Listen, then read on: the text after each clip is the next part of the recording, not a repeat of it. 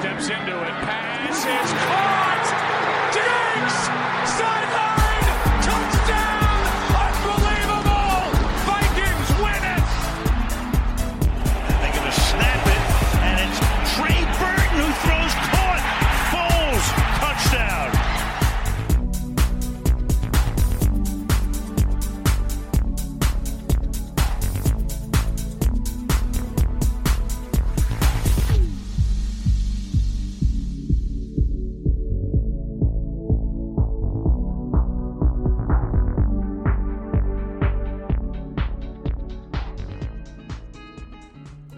27esima puntata di Red Flag, torniamo per commentare come ormai ogni settimana il, eh, la week, in questo caso i playoff, in questo caso il divisional round, puntata molto simile quella di oggi a quella della settimana scorsa perché avremo sostanzialmente due parti e mezzo in comune con, eh, con, quella della settimana scorsa perché completeremo il discorso sulle nomine perché sono stati occupati 6 degli 8 posti vacanti 7 eh, giorni fa al momento della registrazione della puntata.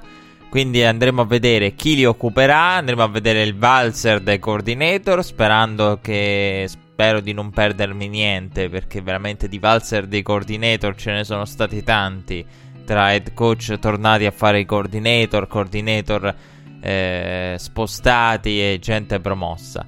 Quindi ehm, ci sarà praticamente la, la, l'aggiornamento della puntata 26 in 27esima 27 episodio perché faremo le, le, classiche due parti come la settimana scorsa.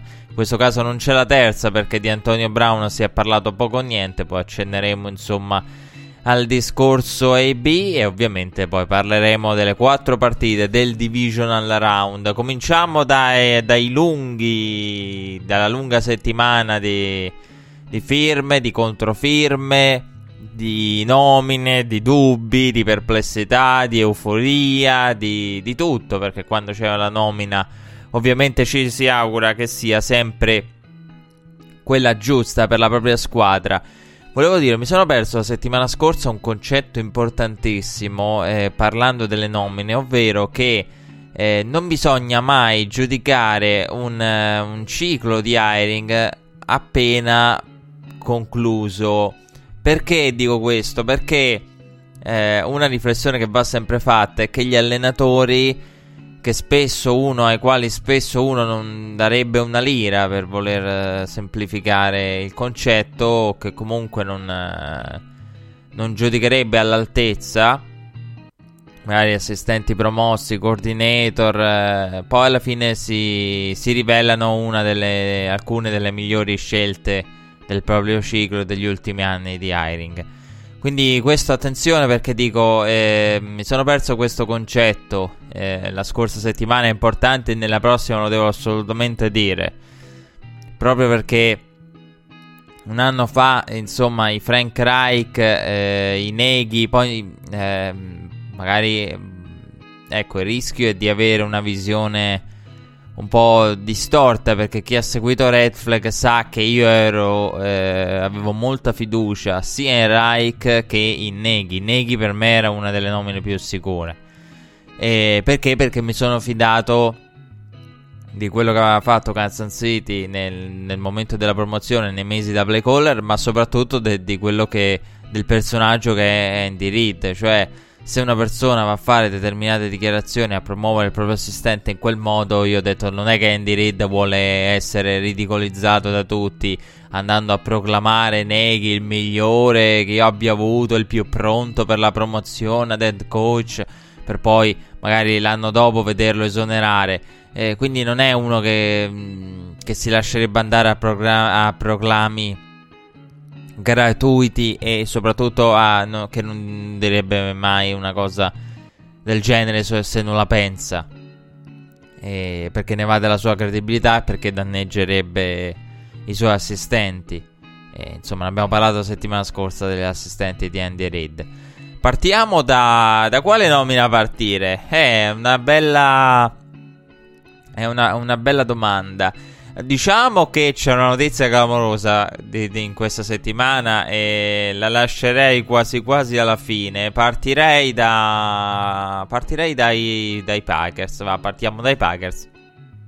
Che hanno nomila, nominato. Non voglio andare in ordine cronologico, ma voglio andare in ordine di, di, di, di niente perché volevo ecco, lasciare alla fine la, le notizie che, e le nomine che hanno notizie clamorose. Ecco perché ho saltato i Cardinals, perché sui Cardinals c'è la notizia, quella che io giudico la notizia della settimana. È stata una settimana abbastanza povera, nel senso che a parte le nomine non sono successe cose clamorose almeno fino a questo momento, fino alla registrazione della puntata, eh, però nomine a parte, quindi stravolgimento eh, vario, una notizia clamorosa, qualcosa di veramente insolito, è successo ma lo lasciamo in sospeso per creare suspense, per creare aspettativa, eh, cosa sarà eh, partiamo come detto da, da, dai Packers. Nominato eh, Matt LaFleur, eh, l'offensive coordinator quest'anno dei Titans, che ha lavorato con McVay, proviene dalla scuola Shannon McVay,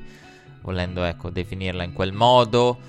E, ehm, che non è mai stato un head coach. E, ehm, nominato da Green Bay. Eh, di che, che, nomina si tratta e cosa dobbiamo dire di LaFleur? Eh, allora, sulla Fleur eh, il discorso non è un discorso semplice.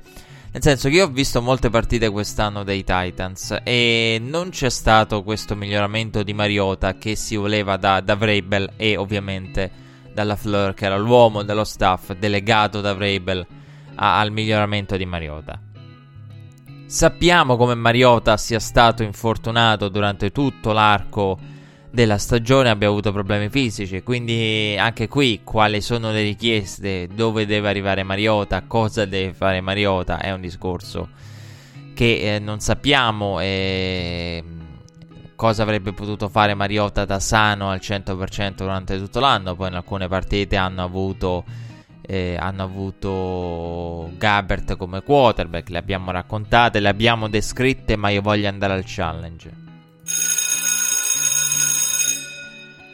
Allora, eh, accetto tutto sulla floor, ma non che abbia meriti sull'esplosione nel finale di stagione di Derrick Henry. Perdonatemi, ma su quella io ho una visione diversa. Quindi ho sentito dire, ho letto qua, qua e là eh, perché c'è stata l'esplosione, ricorderete, l'avevamo detto settimane fa, 600 yard nel solo mese di dicembre per Henry, eh, aveva quasi, quasi quadruplicato quelle che erano le produzioni dei primi mesi dell'anno nel solo mese di dicembre. E, però ecco, in quel caso io lo trovo ingiusto nei confronti di, di Henry perché Harry ha dimostrato in questo finale di stagione quello che quella che era la sua reputazione e per certi versi quelle che erano le aspettative un po' deluse eh, su di lui Harry si è dimostrato ed ha secondo me le caratteristiche per essere il Marshall Lynch dei poveri. Ecco perché se no paragonarlo accostarlo a Beast Mode no però ha dei momenti in cui è la versione povera, può essere la versione povera di Marshall Lynch. Però ecco, eh, quando si ha un running back del genere che grande potenziale, grande aspettativa, ma che non ha mai mantenuto le aspettative, io non so fino a che punto è merito del, de, dello staff e dell'offensive coordinator. E, però ecco, bisogna sicuramente riconoscere il merito alla Floor. Però ecco, volevo ricordare anche che eh, il running back eh, aveva determinate aspettative e ha, e ha, avuto una determinata carriera collegiale. Ecco, non è che ha preso uno dalla strada e ha costruito un attacco dominante a livello terrestre. Eh, però non è quello il problema, non è il running game che, che mm, non c'entra niente col mio giudizio sulla Flora. Il mio giudizio sulla Flora è, ehm, è che io credo che sia una nomina molto coraggiosa per Green Bay. Murphy ha veramente scelto in maniera molto aggressiva. È una, è una nomina veramente che non mi aspettavo. Eh, non mi aspettavo perché c'erano tanti quarterback whispers in giro e c'erano tante nomine molto più sicure, molto più di persone molto più avanti nell'età. Eh, quindi non solo un LaFleur che si trova nella situazione di, Mc, di McVeigh, che poi insomma sappiamo che McVeigh eh, è stato bravissimo nel gestire lo spogliatoio nonostante la poca differenza di età e nonostante abbia 5 giocatori, credo fossero, lo sentivo durante la partita contro i Cowboys, più grandi di lui all'interno del roster. E quindi il eh, rapporto tra co- co- cosa succede? Come mai questa scelta così? E volendo pensare bene, si è scelto qualcosa di innovativo, di rivoluzionario. Volendo per- pensare male, eh, Aaron Rodgers ha voluto un coach, eh, diciamo, eh, con il quale poter dialogare. E era stato intervistato e sentito eh, dai, dai Packers Josh McDaniels, che era un po' quello che poi si è arrivati a dire su Josh McDaniels, cioè per quale cavolo di motivo, se dopo tutto quello che ha fatto con i Colts e dopo essere rimasto a New England, se vuole rimanere a New England e dà l'idea di voler rimanere a New England, per quale cavolo di motivo accetta le interviste e parla con Green Bay? Perché poi c'è il famoso discorso del, del permesso speciale, quindi perché poi va a chiedere ai Patriots la possibilità di poter essere intervistato dai Packers. Però ecco, diciamo che in base ai report, in base a quello che possiamo immaginare, Aaron Rodgers e Josh McDaniels appena incontratisi o appena, appena si sono incontrati, appena hanno parlato al telefono, quello che era, eh, probabilmente non è scattato il, la scintilla o comunque hanno capito di essere due test che eh, magari avrebbero potuto discutere perché sono due che hanno visioni molto forti. L'abbiamo detto, Aaron Rodgers, che non è proprio il giocatore che obbedisce e basta al proprio coach al proprio offensive coordinator non è uno che dice sì signore, anzi è uno che alza gli occhi e guarda nel vuoto quando per far capire nell'huddle cosa pensa della chiamata che gli è appena arrivata, quindi un proprio giudizio lo dà, non è uno che dice vabbè sì, però io cercherò di fare il massimo, no, è uno che dice guarda che chiamata del cavolo che ha fatto questo. E, e Josh McDaniels è uno che comunque ha un approccio eh, particolare. E, in generale, ecco, voglio dire su Josh McDaniels perché sennò poi sfugge questa cosa. Josh McDaniels non è al di là del, de, di quello che ha fatto e non ha fatto, che ancora si continua a dire per molti, eh, de, de, non doveva più essere intervistato perché lo intervistano. Beh, perché lo intervistano lo spiegheremo dettagliatamente nella seconda parte. Quando ha praticamente fatto il torero con, con uh, la pass rush dei Chargers. A mo' di torero. Olè. praticamente con Brady che, che, che, faceva sparire e ricomparire Brady. Eh, idealmente. Quindi, perché è uno dei top di questa settimana. Però Josh McDaniels, il report che, i report che sono usciti, e questo io mh, mm, non so se ve l'ho detto, però credo che sia arrivato il momento di ribadirlo. I report che sono usciti su Josh McDaniels nell'ultimo anno, negli ultimi anni, al momento in cui si è parlato di lui come head coach, sia con eh, Indianapolis che in tempi più recenti per questo ciclo di hiring, diciamo, del, del 2018-19, ehm,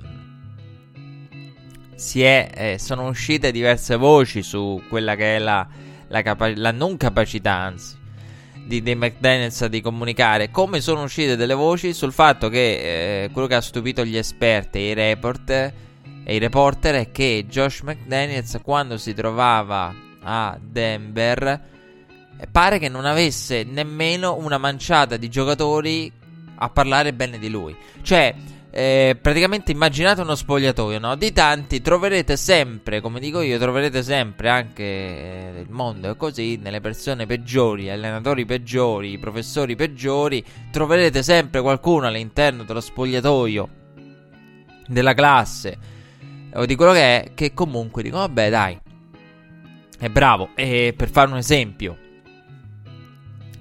Adams ha detto che... Eh, Jamal Adams ha detto che eh, il, il, miglior coach che ha avuto nella sua vita è Todd Bowles.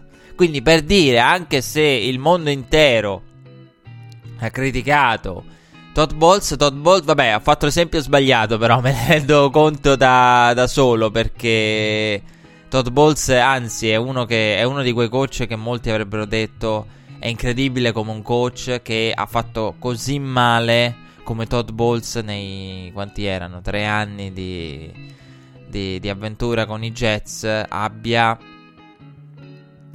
così tanto supporto dallo spogliatoio. Io, io ve l'ho raccontato nell'off season. Nell'off season, come i vari coach dei Jets che vedevo ospitati qua e là, Good Morning, i, i vari giocatori dei Jets che vedevo ospitati qua e là nelle varie trasmissioni, a Good Morning Football, soprattutto nella, nella, nell'off season, passano tanti giocatori e mm, tutti parlassero bene di Balls, fosse amato, eh, sembra serio, però è uno che in realtà scherza molto. Eh, quindi ecco, eh, ho fatto l'esempio sbagliato perché ho preso un coach che anzi eh, è incredibilmente amato in relazione a quello che sono i suoi risultati, il che parla bene di lui. E in questo senso, Todd Bowles, che ricordo, è stato nominato defensive coordinator dei Buccaneers. Ma ci arriviamo perché stiamo andando squadra per squadra. Eh, però ecco, ho fatto l'esempio sbagliato. Però per, ecco, per, per dirvi, in sostanza, Josh McDaniels non, ha, ave, non, aveva nemmeno una parte dello spogliatoio di Denver pronta a difenderlo a, a spada tratta. Che è una cosa rara perché tra tutti quanti tra tutti i giocatori di tutti i reparti, qualcuno, cavolo, che, che, che, parla bene di te ai media dopo il tuo esonero ci sarà? No, invece pare che su, nel caso di Josh McDaniels a Denver fosse eh, la situazione fosse disastrosa, che qualche giocatore abbia dichiarato, questo lo sappiamo, eh, che Josh McDaniels sia uno con cui è, incapa- è praticamente impossibile comunicare perché è incapace di di comunicare. E il che lo potrebbe rendere una di quelle figure che eh, vengono limitate dalle da, da, da, proprie caratteristiche al ruolo di coordinator. Ecco, uno di quei personaggi, Josh McDaniels, quando si va a vedere poi determinati report che ti fanno pensare il rischio che possa trovarsi a fare l'head coach o l'head coach magari di nomina ma con qualcun altro ad avere poi responsabilità comunicative quindi un head coach eh, non head coach eh, perché in settimana si è parlato anche di, di questa opzione poi ci arriviamo eh, magari parlando delle, delle, varie squadre. Però ecco, i dubbi su Josh McDaniels, sua capacità di comunicare con l'intero spogliatoio e comunicare in generale ci sono. E, ehm, Sicuramente, dico sicuramente, eh, a differenza di quello che Murphy ha dichiarato eh, ultimi, nelle ultime settimane, da, da, da praticamente dopo l'esonero di McCarthy, io credo che Rogers una chiacchierata con McDaniels prima, che era uno dei candidati favoriti, e la Fleur dopo, poi l'uomo scelto se la sia, se la sia fatta.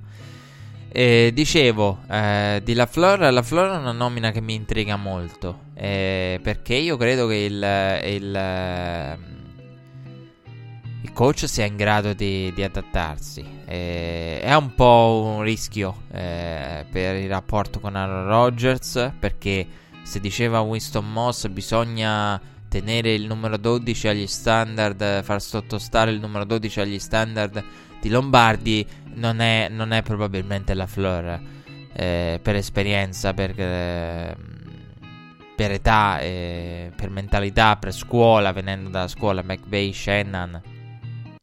Quindi McVeigh lo diceva tempo fa con, con Goff, siamo molto diversi, però è praticamente il, fra- il fratello maggiore di Goff, eh, McVay.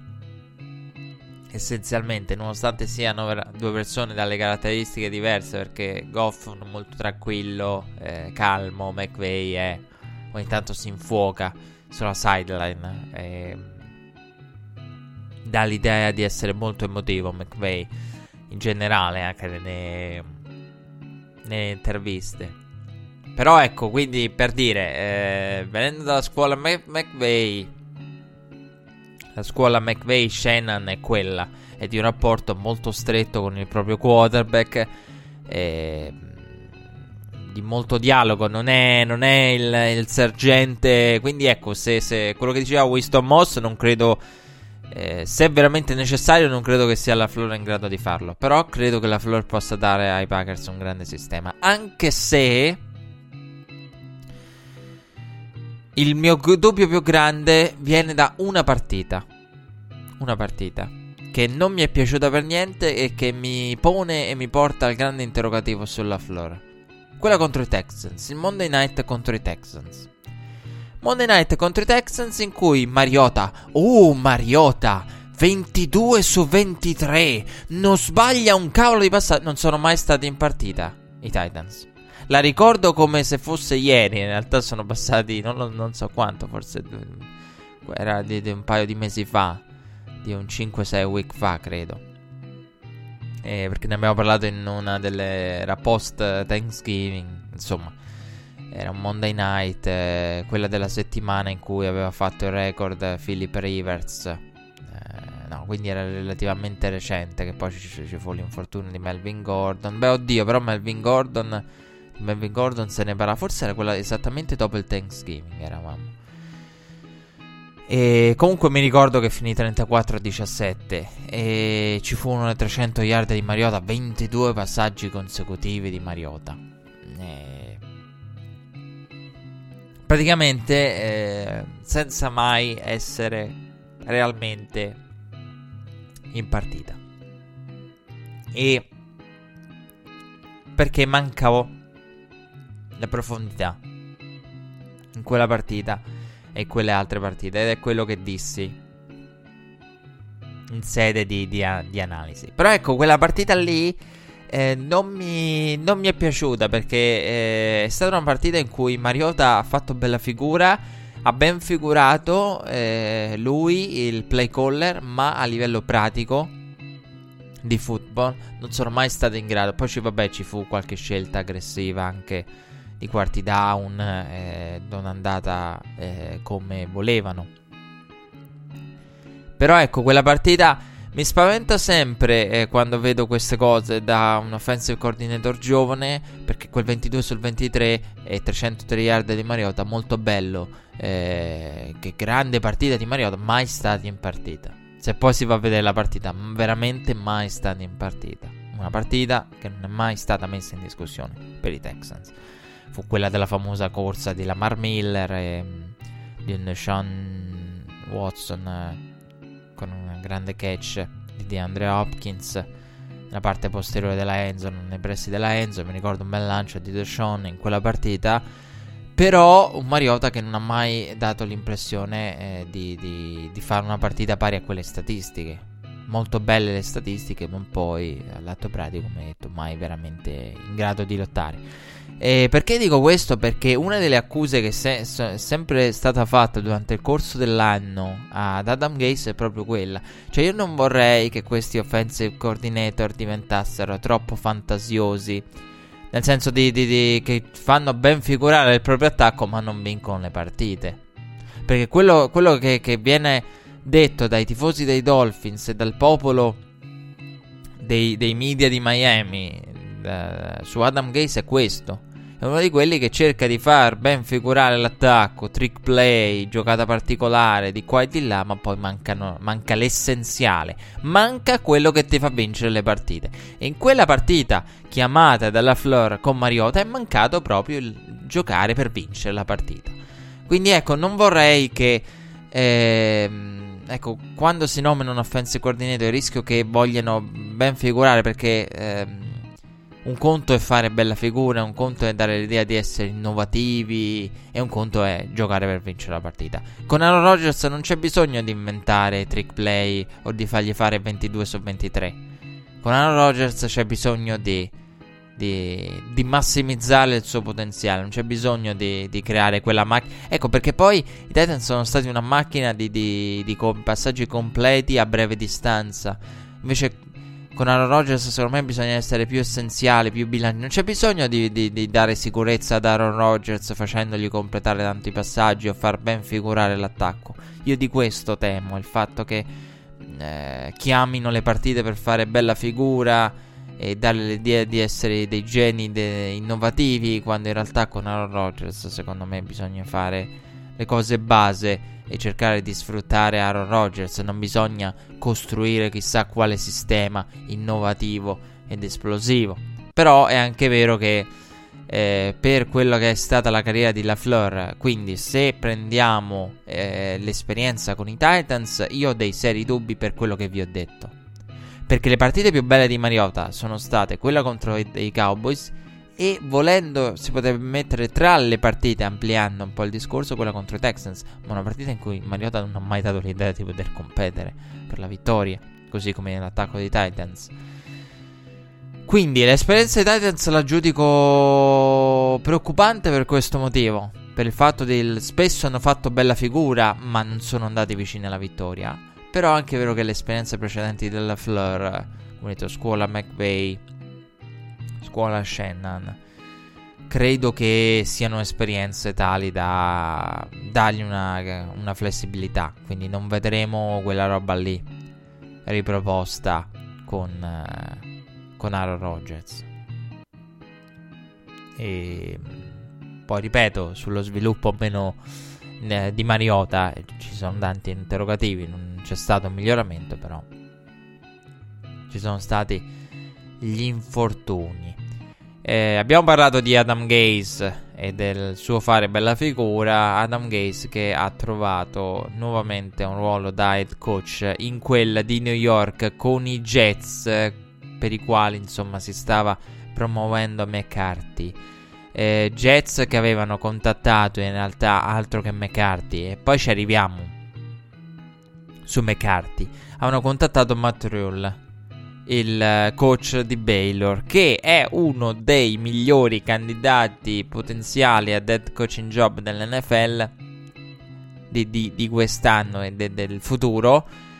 E, um, Matt Riol che sembrava tanto ignorato, che, che, che, però aveva un grande, un folto numero di sostenitori eh, per quello che ha fatto sia a Temple prima eh, che a Baylor cambiando completamente Baylor. Baylor che chi come me eh, ha seguito i tempi eh, della Baylor sotto i riflettori per RG Free ricorderà che tipo di spread offense era con RG Free e come invece sia cambiata con Matt Riolla. Quindi è uno di quei nomi, no? È il classico nome che tu consideri eh, sottovalutato, che poi però esce alla ribalta. Quindi se era i nomi nell'ombra, gli outsider, quelli che nessuno si fila ma valgono magari veramente. Material che però ha rifiutato e vado al challenge.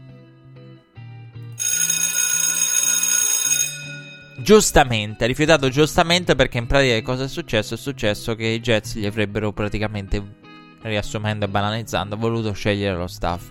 Quindi a Roll non sarebbe stata concessa la possibilità di scegliere il proprio staff, che io trovo assurdo, soprattutto per un coach che viene dal college e che magari vuole scegliere i suoi uomini. Che poi non è detto che c'è sempre questo terrore, oddio, ma questi che vengono dal college, ci arriviamo con Kingsbury. Ehm questi che vengono dal college vogliono portare gente inesperta. Non è vero, magari si adattano e ti portano il defensive coordinator che ha più di 60 anni. Per dire, quindi non è detto che, che vadano a fare. Perché la stessa cosa, oddio, Kingsbury. Poi se andiamo a vedere Benz Joseph, defensive coordinator per Kingsbury. Comunque, E quindi ecco, Matt Rule non è stato, ha rifiutato perché gli è stato imposto, c'era troppa ingerenza e influenza da parte della franchigia sull'eventuale poi scelta dello staff. E membri dello staff che avrebbe voluto scegliere lui. Forse meglio così, forse non si sa, però intanto Matt Rule tornerà e tornerà prepotentemente secondo me in futuro. Eh, era una grande opportunità per sviluppare un coach giovane, però eh, secondo me ci sta, soprattutto se arrivi e se hai la prima esperienza in NFL. Io sono dell'idea, se fossi un coach, l'ho sempre detto, farei play caller e... Eh, no, in realtà non l'ho mai detto, però l'av- l'avrete intuito. Se fossi un coach io su due cose eh, passerei farei il play caller, punto. Nel senso, se voglio essere licenziato, voglio essere licenziato per una mia chiamata del cavolo. Questo Hugh Jackson non l'ha capito. Il motivo per cui giustamente è stato mandato a casa dai Browns. E per cui non, non potevo augurargli altro se non il licenziamento. Quindi, perché se sei uno specialista, chiama tu le giocate. Cioè, se devi essere tanto al posto, lo perdi tu. Quindi tanto vale che lo, lo perdi. Eh, chiamandole tu le giocate. E, e soprattutto, quindi, se. Il mio, ragionamento sarebbe: se, se finisce che mi devono licenziare, lo voglio fare da play caller e con la gente scelta da me e che almeno sono io responsabile e io ho avuto in controllo tutto il possibile. Quindi un'esperienza da head coach NFL per Matt Rule, il ragionamento che io avrei seguito è lo stesso su se devo arrivare in NFL lo voglio fare con i miei uomini, che vada bene o che vada male, ma lo voglio fare con, con la gente scelta da me. Adam Gaze che ha avuto una forte sponsorizzazione da parte di eh, Peyton Manning e questo lo, lo sappiamo e um, un, una nomina quella di Adam Gaze al limite. Eh, io non so eh, io gli, av- gli avrei dato una possibilità con un altro quarterback questo l'avevo detto perché gli avrei voluto dare una seconda possibilità, riconoscendo che però il lavoro con i Dolphins è stato un lavoro deludente e ha fatto quel.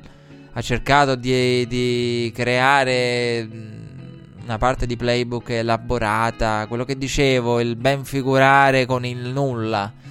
O comunque poi ha perso pezzi importanti perché non dimentichiamoci che Miami ha perso Jervis Landry che era una fetta importante del proprio attacco.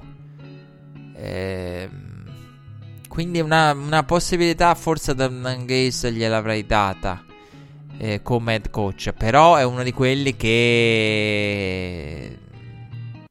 Di cui poi rischi di pentirti e se hai sbagliato dargli una seconda possibilità, come dicevo io, i Dolphins non gliel'hanno data, qualcuno gliela, gliela potrebbe dare. Eh, è una nomina che poi rimpiangi fortemente più avanti. Eh, perché di un Adam Gaze magari potresti trovarti a dire, però c'erano i segnali che non fosse in grado di fare l'head coach. Potevo prendere uno giovane e rischiarmela. E mentre da altre parti, che ne so, un LaFleur, un Kingsbury si è andato a rischiare, specialmente con Kingsbury, eh, Freddy Kitchens, anche per dire. Per cui dice, vabbè, non è che c'erano tutti questi elementi. Perché poi non dimentichiamoci una cosa.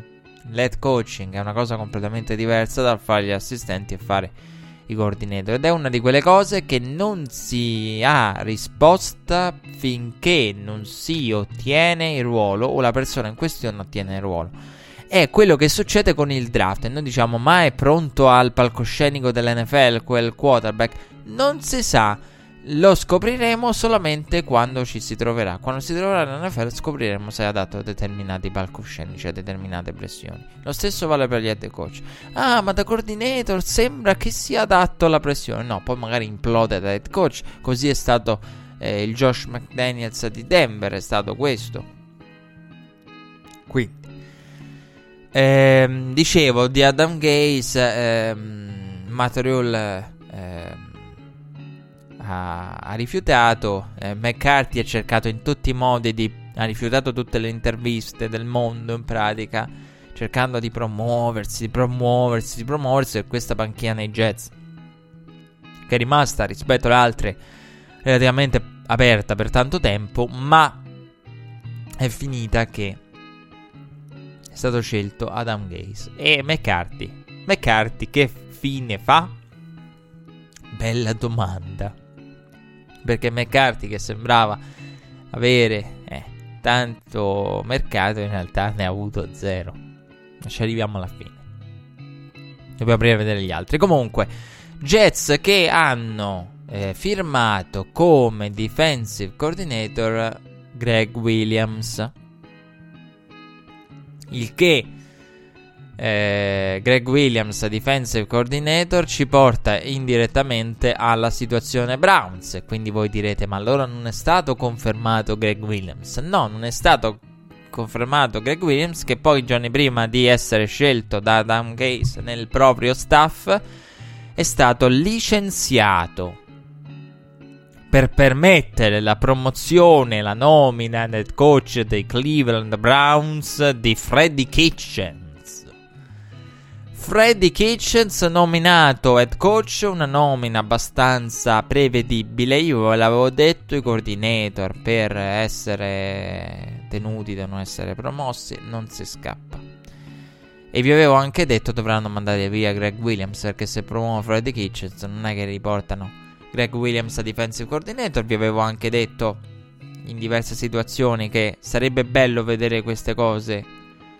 Eh, però non lo puoi fare perché perdi di credibilità eh, franchigia rispetto allo spogliatoio. Cioè il fatto che tu avevi un head coach, poi ne avevi un altro, e poi ne hai un altro, e il coordinator è in realtà il precedente head coach. Insomma, dai l'idea di o lo tieni o non lo tieni. Eh, quindi ecco, fa strano poi ai giocatori il cambiamento di gerarchie. Però, eh, quindi Greg Williams eh, è un... Eh, era un nome che... Eh, era anche, diciamo, eh, nella discussione Browns per il ruolo di, di head coach, come avevo detto, si vogliono tenere l'offensive coordinator Freddy Kitchens per tenere Kitchens devono licenziare Williams e promuovere Kitchens. Non è che c'era. Cioè, c'è poco da fare. Freddy Kitchens, che è stato promosso, io credo, soprattutto per l'influenza avuta da, da Baker Mayfield. Eh, perché Baker Mayfield aveva dichiarato: Abbiamo un coach nel quale crediamo, un play caller nel quale abbiamo fiducia. E riferendosi a Greg Williams e a Fred Kitchens eh, parlando dopo la, la, la, partita quando ci fu l'accostamento con Hugh Jackson che io poi non vi ho raccontato che nel secondo incontro tra i Bengals i Browns Mayfield eh, rimase a guardare camminando all'indietro Hugh Jackson poi dichiarando che non stava guardando Hugh Jackson dopodiché ammettendo che stava guardando Hugh Jackson e, ehm, quindi ecco eh, Freddy Kitchens eh, ha, ha, la fiducia di, di, di Baker Mayfield. Eh, Baker Mayfield si fida di lui, crede in lui, il che ha avuto un'influenza importante nella scelta dei, dei, del, del, coach eh, di Freddy Kitchens, l'abbiamo detto, eh, dei suoi trascorsi, scuola Alabama, eh, ex quarterback dei Crimson Tide. E eh, come detto, nuovo head coach dei Browns, eh, una promozione arrivata con relativa sorpresa perché eh, il discorso che facevo dei Browns era riferito a John Dorsey. Lascerà Eslam la possibilità a Dorsey e carta bianca a Dorsey per la scelta eh, dell'head coach. In realtà è successa una situazione. La, ter- la terza via è stata la via reale perché io temevo che Eslam avesse avuto potesse avere un'influenza nella nomina eh, del nuovo head coach e speravo invece in carta bianca per John Dorsey. Alla fine non è successo niente di tutto questo perché la promozione è stata interna quindi non è stato né Eslam a scegliere così eh, in base al suo umore né a concedere la massima libertà a John Dorsey. E nonostante le voci poi in settimana portassero verso la seconda opzione perché sembrava che eh, che John Dorsey stesse andando a cercare nei trascorsi di, di, di Green Bay, perché poi c'era anche questo, da, verrà da, da, dove verrà, nel caso eh, l'head coach scelto da John Dorsey, sicuramente John Dorsey andrà a scavare nei trascorsi, nei trascorsi di Green Bay e da lì potrebbe uscire qualcuno. Eh, il legame con Green Bay era anche quello che aveva portato a le insistenti voci su McCarthy che poi erano state accantonate perché già una settimana fa mi pare di avervi detto che insomma McCarthy era leggermente fuori il discorso Browns ed era in rampa di lancio pubblicitaria per i Jets. E, e quindi, eh, come detto, eh, Freddy Kitchens, nuovo, nuovo head coach, Todd Monken, eh, nominato offensive coordinator, l'ex OC dei Buccaneers, eh, quest'anno che aveva diverso mercato, eh, Monken ha avuto diverso mercato, e defensive coordinator, uno degli altri che ricircolano di head coach, vale, vale a dire Steve Wilkes licenziato da, dai Cardinals, lo sappiamo, nominato dai Browns. E il rischio era, devo dire, se la son cav- devo dire, mi, mi, so, mi, stanno piacendo. Cioè, in questo hiring non, non, mi sento magari sicuro come in passato rispetto alle nomine, perché su, su diverse nomine ho diversi dubbi, e ve li sto esprimendo.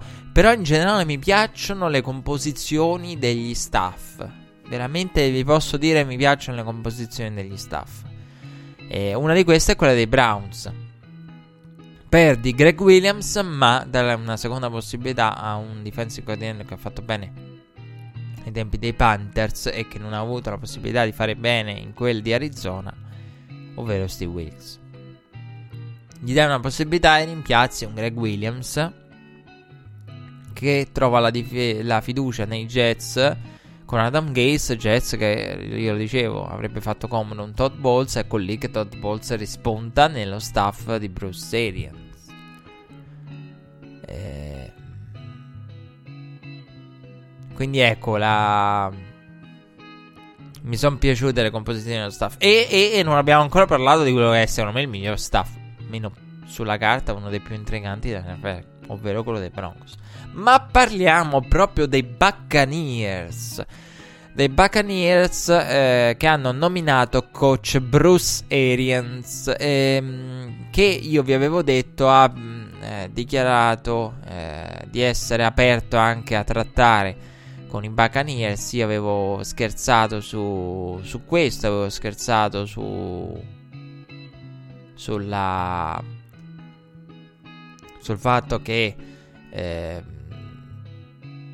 che Bruce Arians avesse dichiarato, di, di, dichiarato si, si, fosse dichiarato pronto ad interrompere il ritiro in caso di tornare ad allenare in caso di chiamate dai Browns e dai Buccaneers eh, Bruce Arians che però eh, con la sua nomina eh, è una nomina molto bella eh, nella teoria.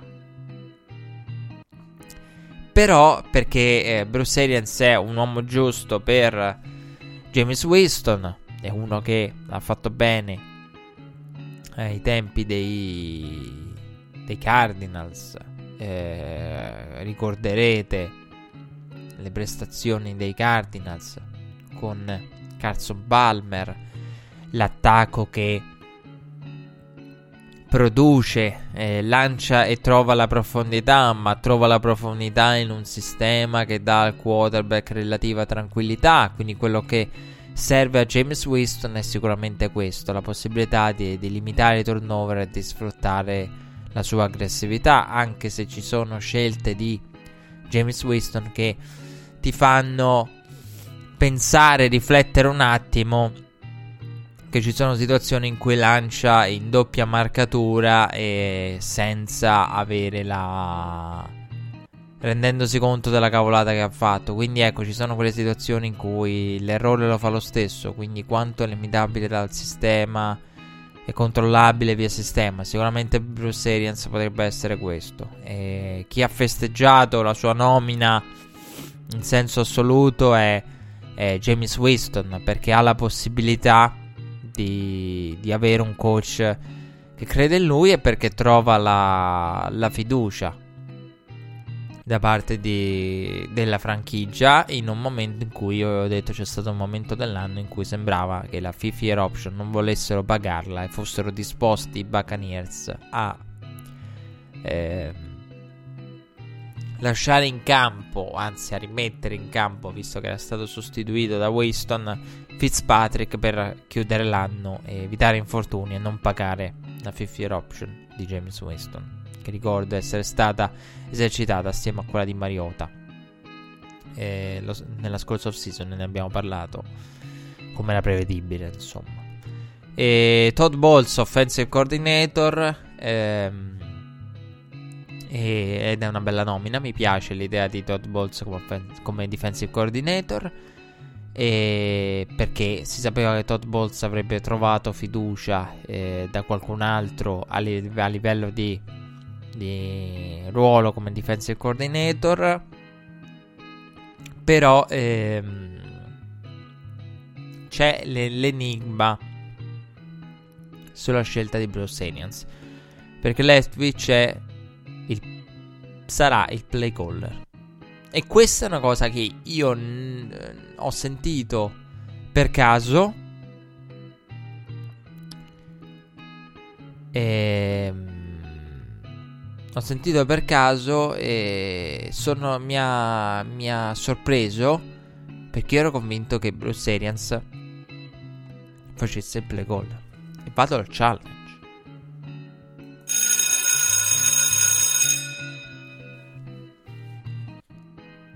Per Bruce Arians, prima della nomina, i Buccaneers hanno, lo hanno sottoposto alle visite mediche per vedere le sue condizioni di salute. E non è l'unico di cui parleremo di condizioni di salute, di età, eccetera. Quindi, visite mediche. A sorpresa non è lui il play caller, la domanda che tutti si sono fatti è qual è il commitment di Bruce Arians? Ovvero, vuole veramente tornare ad allenare? È convinto di quello che sta facendo? O tra un anno magari lascia? O l'esperienza va male? Naufraga totalmente e, e perché magari Bruce Arians non vuole eh, metterci, non è in grado a questo punto, dopo aver pensato e valutato il ritiro, di, di tornare, di mettere tutta l'energia, la, la, la determinazione, l'impegno che serve. Quindi, mh, mm, ecco, mh, mm, il dubbio su Bruce Arians è che lo rende eh, una nomina particolare è proprio questo, cioè il fatto che si siano viste delle visite mediche per un coach, che è una cosa rarissima, e per il fatto che... Eh, ci sia il dubbio sul commitment, sul suo commitment e eh, l'idea che possa rivelarsi una delle scelte pessime poi a lungo termine, una delle peggiori scelte a lungo termine, qualora dovesse naufragare tutto. Cioè non è che tra un anno ci ritroviamo da capo o tra due anni che Bruce Arians magari lascia o deve lasciare nuovamente o si accorge che non è più in grado di allenare eh, perché poi insomma l'idea è quella di se lasci il play calling è per eh, ragioni di, di, di, stress, di impegno, di, di lavoro in più, eh. non è perché non vuoi il controllo, anzi, quello che dicevo prima, alcuni allenatori vogliono sempre avere il controllo del proprio destino e del proprio futuro e Bruce Arians è uno di questi. Eh, quindi ecco, ci sono delle perplessità a tal proposito. eh, sul fatto del ma se poi si pente e si ritira di nuovo ce la prendiamo in quel posto. Questo è il timore dei, dei Buccaneers e di Jason Light. E quindi il dubbio è sul commitment di Bruce Arians. Ehm, a proposito dei Buccaneers, eh, Bruce Arians, nuovo head coach, invece l'ex head coach Dark Cutter è stato nominato offensive coordinator dei Falcons. Non siamo sorpresi che sia stato mandato a casa Steve Sarkisian. e credo che nessuno, che nessun ascoltatore di, di Red Flag sia sorpreso dal fatto che Steve Sarkisian sia stato mandato a casa dai Falcons. Eh, per il semplice fatto insomma, che avevamo visto eh, negli ultimi due anni quello che ha fatto Steve Sarkisian, ovvero niente. Eh, Sarkisian che pare voglia tornare ad Alabama. O se ne parli in relazione ad Alabama. E questo perché? Perché un po' per aperture di ruoli vari a livello collegiale, tra cui eh, all'interno dello staff, eh, proprio all'interno dello staff dei, dei, dei Crimson Tide. E, e, un po' perché uno dei motivi che ha portato alla sconfitta Alabama, perché poi c'è stato anche questo, con la vittoria di Clemson, la grande prestazione di Lawrence. Eh, contro la difesa di Saban, eh, il fatto che uno dei motivi, uno dei problemi di Alabama che ha avuto è che Alabama è stata dominata da, da Double Swing e dal suo staff e mm, uno dei problemi avuti è dagli ultimi anni da, da Alabama che ha cambiato non so quanti coordinator, un numero impressionante di coordinator e di membri dello staff. Quindi ecco, con Sarkisian si potrebbe ri- ritornare ad avere qualcuno fidato e qualcuno visto. Ecco perché è uscita questa voce su Sarkisian che torna dall'Alabama. Poi c'è stata la nomina di Vic Fangio, operata dai Denver Broncos, intrigante, perché in mezzo ai giovani, eh, alla freschezza, alla gioventù, eh, tutti alla ricerca del McVeigh. Elway va a prendere un, un ultra sessantenne come Vic Fangio, eh, mente difensiva in tutte nomine offensive. Eh beh, sì, tutte nomine offensive. Ho davanti a me il foglio delle nomine: Kingsbury, LaFleur, Gaze, Kitchen, Sarians, Vic Fangio. Trovate l'intruso è il gioco di Red Flag. Trova l'intruso, ovviamente Vic Fangio. Eh, Elway ha detto io non... molto alla Bill Parcells. Eh, se hai un punto di forza, rafforza il tuo punto di forza invece di preoccuparti del tuo punto debole. Io lo dico sempre.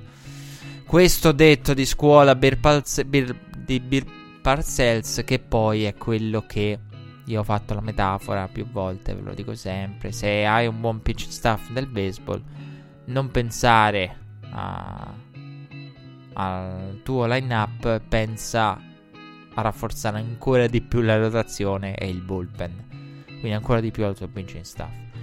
E, e, questo è quello che è il ragionamento di Elway. Ha detto: Io voglio una delle due fasi dominante e voglio fare bene una delle due fasi. Quindi ecco, c'è anche questa filosofia da parte di John Elway nel dire. Ehm, non siamo in grado di, o perlomeno è, è idealmente un'utopia pensare di poter fare bene entrambe le fasi, magari ci accontentiamo di farne una fatta bene. Ed ecco lì che esce il nostro uh, coach Vic Fangio. E Fangio che ha fatto un ottimo lavoro a San Francisco, ha fatto un ottimo lavoro con i Bears. E arriva la sua opportunità, eh, quella di Denver, con i Broncos e, e non mi aspettavo che potesse esistere uno staff come questo, con Kubiak come offensive coordinator. E voi direte, ma Kubiak che fa un favore ad Elway, perché poi di quello si tratta, e verrà profumatamente, non so quanto, a livello di cifre, però verrà profumatamente retribuito da Elway per questo, perché andrà a prendere veramente lo stipendio da head coach, da offensive coordinator Kubiak. Il dubbio che è venuto è, Kubiak, di Kubiak si parlava. Io scherzavo settimane fa dicendo, nel momento in cui esce Kubiak, ci si chiede giustamente cosa abbia in mente Elway, ci si chiede giustamente cosa cavolo voglia John Elway eh, ovviamente non, più, che, più, che, ci si preoccupa per John Elway della serie, non sa più dove andare a pescare l'allenatore. E, e, però io perché pensavo a Kubiak nelle vesti di head coach. Mi, onestamente non mi sarebbe mai venuto in mente un'idea del ah, però Kubiak potrebbe fare un favore ad Elway e fare eh, il coordinator da Super Bowl winning coach. Ora voi direte, ma questo Super Bowl winning coach, ovvero Kubiak, eh, che ha avuto grande successo, grande rispetto, che ha tutta la stima dell'amico Elway, che lo ascolta sempre, perché io lo dico sempre, Elway, il parere di Kubiak lo ascolta sempre. Eh, torna per fare l'offensive coordinator, ma non è che poi si divora, si vuole divorare Vic Fangio come Capuccetto Rosso, il lupo, la nonna, per poi eh, andare a fare l'head coach. No? Voi direte no, io, anzi, io direi no, vi direi no. E, ehm, vi direi no perché basta riflettere con un ragionamento molto semplice. Se Kubiak avesse voluto il ruolo di head coach, John Elway gliel'avrebbe dato. Quindi la dimostrazione concreta è eh, come quando nei film c'è il personaggio che dice: Ma come, come faccio io a fidarmi di te? Chi me lo dice posso fidarmi di te? E magari l'altro che dice ragiona. Però se avessi, cioè, volendo avrebbe potuto spararti due secondi fa. No? Quante volte nei film polizieschi o d'azione vedete una scena del genere? Ecco, questa è la metafora che mi è venuta in mente in settimana a proposito di, di Elway e Kubiak. Eh, posso fidarmi di, di, Kubiak, direbbe Fangio ad Elway. Elway gli potrebbe dire, volendo, ti avrebbe potuto sparare, ti avrebbe potuto fregare il posto dall'inizio e prenderlo lui. Quindi, se avesse voluto fare il head coach, John Elway gliel'avrebbe dato perché la, fa stare tranquillo Vic Fangio. Eh, perché non ci sono ambizioni da parte di Kubiak, ma dal challenge.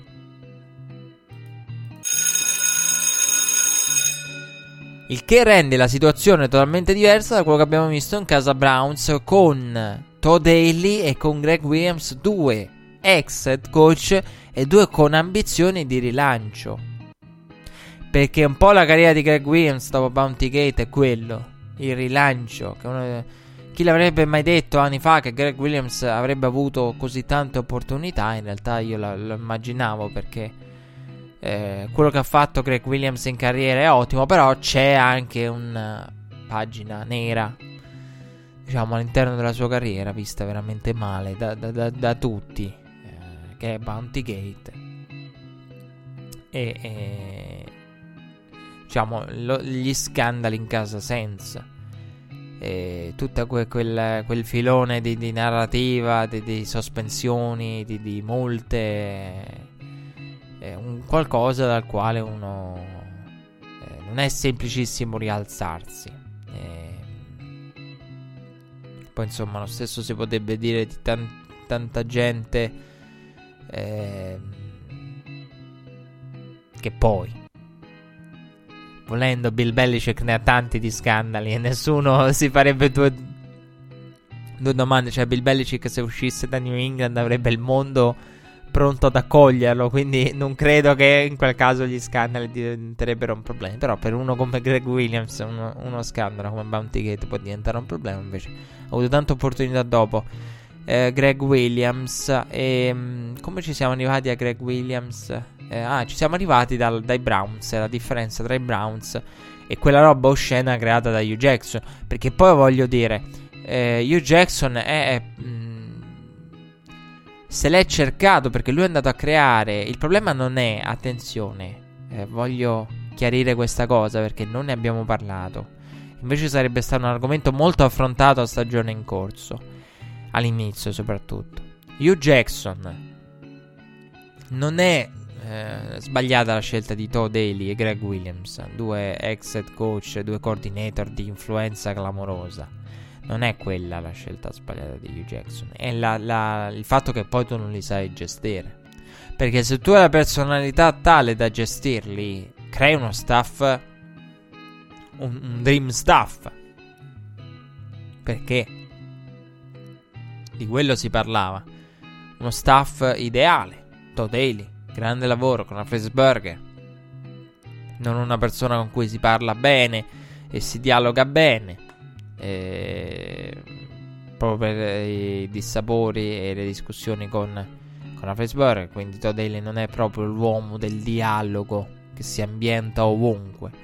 E un Greg Williams come defense coordinator, quindi due personaggi influenti eh, che, eh, che, ti danno la possibilità di creare uno staff eh, di livello.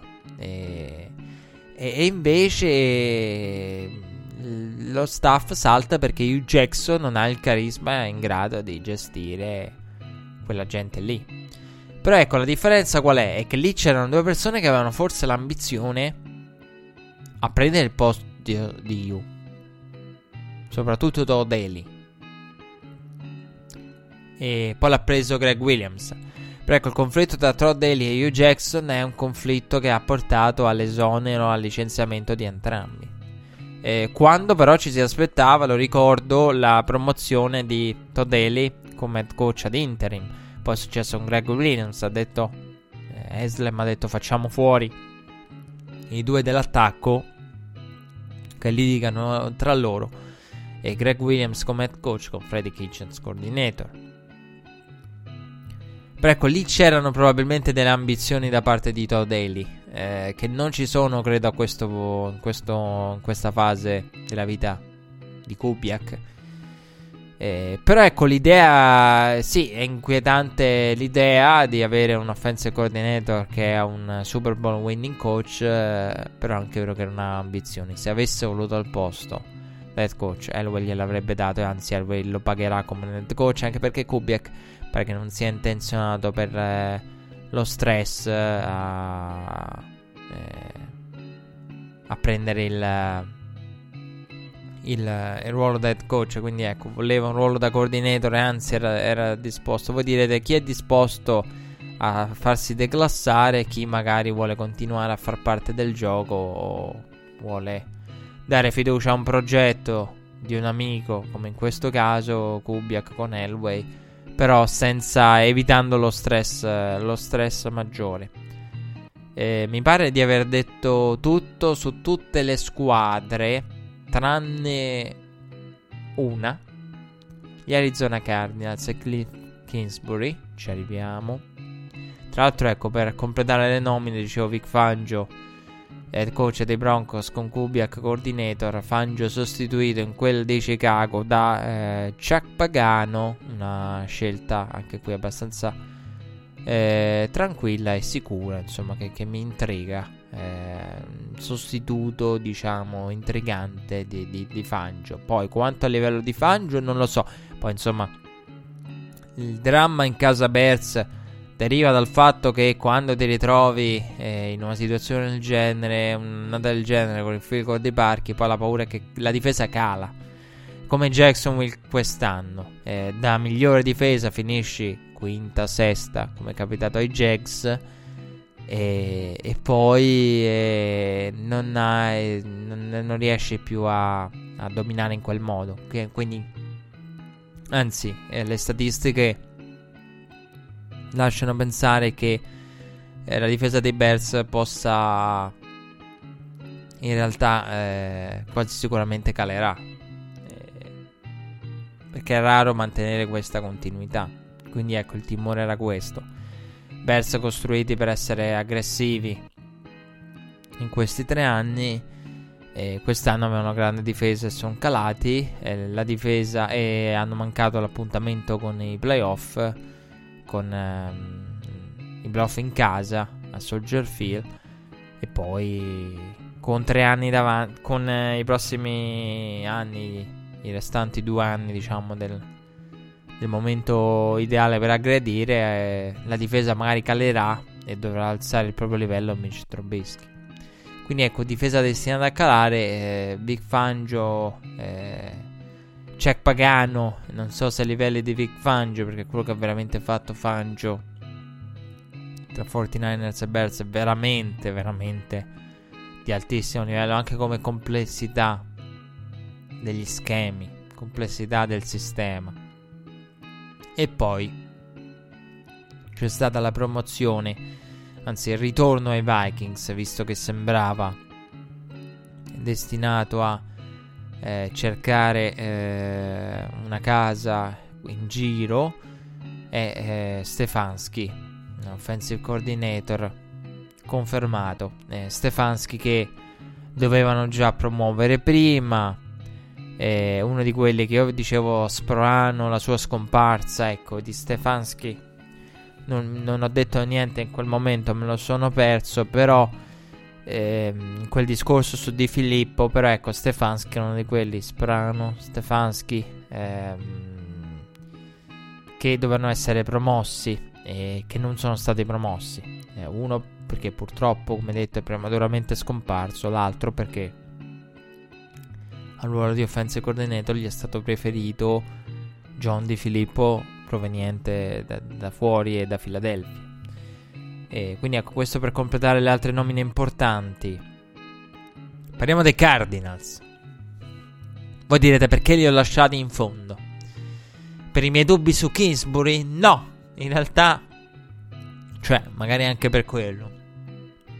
Che ho i miei dubbi su Kingsbury. Ma su una cosa che io trovo clamorosa allora, Cliff Kingsbury ha firmato, è stato tra i primi a firmare. Eh, ho scoperto in settimana una cosa che non sapevo, sono ignorante a tal proposito, o meglio, questa è una di quelle cose che uno non osa chiedere, che fondamentalmente eh, non si è mai preoccupato e non ha mai osato chiedere. E ho sentito in settimana una riflessione interessante, una spiegazione anzi interessante, perché... Eh, Fraser ha chiesto a Lombardi, a The Ringer, eh, quali fossero i, i, i, contratti o le limitazioni contrattuali tra NCAA ed NFL. E che, dico una di quelle cose che uno non osa chiedere. Quando dice, boh, vabbè, forse ci sarà una clausola, forse ci sarà qualcosa che blocca. No, invece, eh, quando ha la possibilità di chiedere, Fraser ha chiesto a Mike Lombardi, avendo la possibilità di chiedere ad un executive ex, ex executive NFL, eh, una persona che ha contatti e ha avuto, ha ricoperto ruolo di general manager, dici, chiediamo. Eh, uno ha da- da- dato sempre per scontato che ci fosse questo oppure ci fosse quest'altro, chiediamo effettivamente a chi ha avuto modo di scoprirlo e chi lo sa veramente. Quindi una di quelle domande che uno dà per scontato, ma sì, ci sarà qualcosa. No, invece bisogna osare chiedere in questi casi. E Mike Lombardi ha raccontato che quando, fino a, almeno quando ha lavorato lui, almeno fino a quando ha lavorato lui, non, eh, non ci sono state. I contratti NCAA non erano riconosciuti dall'NFL e viceversa. E quindi ecco, sono totalmente indipendenti. E il che crea problemi e è anche spiegato quella che è la, la situazione, quello che accade con i coordinator, eh, che praticamente sarebbe accaduto con eh, i coordinator, con Stefanski per esempio, che era, sembrava in uscita, ovvero che hanno due settimane di tempo le squadre. I coordinator non possono trattare con le altre squadre. E ecco perché i coordinator è fondamentale per un coordinator firmare un contratto e darsi una scadenza, perché altrimenti il coordinator dà il contratto col cavolo che ci esce. Ecco perché è importante, se siete aspiranti head coach, è importante, fondamentale anzi, stabilire una durata contrattuale tale da portarti alla, al picco. Per esempio, Vic Fangio. Vic Fangio era in scadenza. Vic Fangio a fine contratto. Altrimenti Vic Fangio col cavolo che ci esce dai Bears. E quindi ecco, l'importante è calcolare come coordinator eh, la, la, la durata del contratto e capire se si vuole essere head coach fino a quando si può quanto ci vuole per diventare head coach e quanto e a quando uh, si vuole uscire. Questo è importante perché se no si rimane bloccati, non si ha la possibilità di trattare con nessuno, fatta eccezione per l'autorizzazione concessa dalle franchigie. McDaniels ha dovuto richiedere l'autorizzazione a Kraft per andare a parlare con i Packers. Quindi se non ti autorizzano e non ti lasciano andare, tu sei sotto contratto, non puoi fare nulla. E eh, a livello di NCAA ed NFL non esiste, perlomeno fino a quando Lombardi ha lavorato, lui ha detto non, non ci sono limitazioni particolari, a meno di accordi extra, a meno che qualcuno non lo chieda.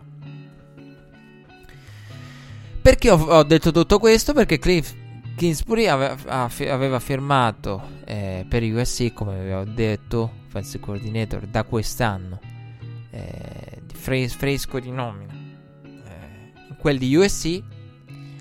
E eh, tra l'altro, Kingsbury che si narra, pensate che, che assurda la, la, vita e che assurdo lavoro di promozione. Adesso ci arrivo.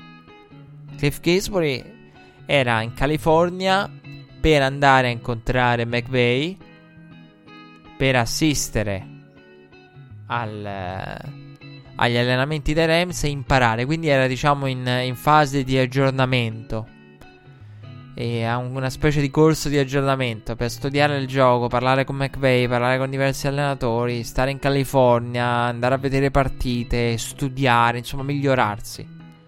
Era in fase di aggiornamento Kingsbury quando è stato contattato da USC per eh, il ruolo di offensive coordinator che ha accettato. Vuol dire che non ha fatto in tempo ad accettare che poi prende e se ne va. Questo perché? Perché probabilmente eh, Kingsbury ha chiesto esplicitamente di avere eh, la possibilità, che è una cosa che accade frequentemente in NCAA, ovvero che l'allenatore dice io sto qui, eh, il mio contratto vale e rifiuto qualunque offerta di altri college, non c'è bisogno, non mi interessa, però se arriva un'offerta dall'NFL voglio che ne, che ne so, la clausola di poter uscire per andare in NFL, che è una cosa che molti... Eh, soprattutto eh, direttori eh, eh, de, de, de, dei programmi collegiali eh, concedono perché insomma a volte è proprio una richiesta di partenza sufficiente, un punto di partenza obbligatorio per poter avere un coach magari giovane che punta all'NFL, la possibilità che di, di concedergli la possibilità che possa insomma eh, uscire in caso di chiamata NFL. Eh, mentre è per esempio eh, mal vista la cosa è al contrario, cioè l'NFL non concede magari la possibilità o clausole per uscire e tornare al college. Però ecco, a livello da NCAA ad NFL è una cosa che, che si vede frequentemente. Quindi, ora io non so i dettagli contrattuali di Kingsbury con USC, però è presumibile che, calcolando che, che Kingsbury era mh, mm, nei riflettori mh, già da prima poi ci è finito in modo prepotente adesso, però... Qualcuno dice probabilmente quando... Qui si può pensare ciò che si vuole. Eh, qualcuno potrebbe dire probabilmente quando ha firmato per... Eh, per USC non immaginava di, di avere tutte queste squadre NFL al seguito. Tra parentesi. Ha fatto un lavoro eccezionale la gente perché Kingsbury sembra che adesso lo voglia il mondo. Quando ha un record pessimo con Mahomes e Baker Mayfield. E ha un record negativo e con gente del genere. Quindi parliamo. Il problema non è un head coach collegiale, quello che fa in NFL, ma è l'head coach collegiale perdente, quello che fa in NFL. E, e quindi tutti sono detti: ma se pensava di e aspirava all'NFL, perché cavolo ha accettato? E eh, qualcuno giustamente ha lanciato la provocazione, anzi no, la lancio io, la provocazione che eh, si è tanto detto Josh McDaniels, quello che fa Kingsbury a USC è più o meno la stessa identica cosa. Perché non fa in te- se non addirittura peggio, perché eh, uno ha dato la parola e si è tirato indietro, l'altro ha praticamente firmato e poi ha annullato il contratto un istante dopo per, per andare in NFL. E quindi ecco, eh, qual è la credibilità eh, di Kingsbury all'interno dello spogliatoio? E, mm, è curiosa la, la- la parabola che lo abbia portato al ruolo di, di head coach dei, dei Cardinals, perché come detto era in California a studiare, eh, ad aggiornarsi, si è ritrovato chi è contattato da USC, che era lì, l'hanno voluto contattare, quelli di USC per il ruolo di offensive coordinator. E poi adesso si è ritrovato il mondo dell'NFL addosso senza sapere come, con una pubblicità da parte della gente, perché poi nelle ultime due settimane Kingsbury interessava tutto il mondo dell'NFL.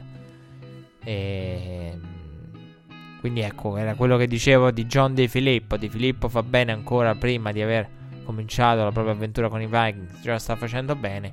Kingsbury è ricercato da tutta l'NFL, quando in realtà tra un po' non lo cercava manco USC eh, qualche mese fa.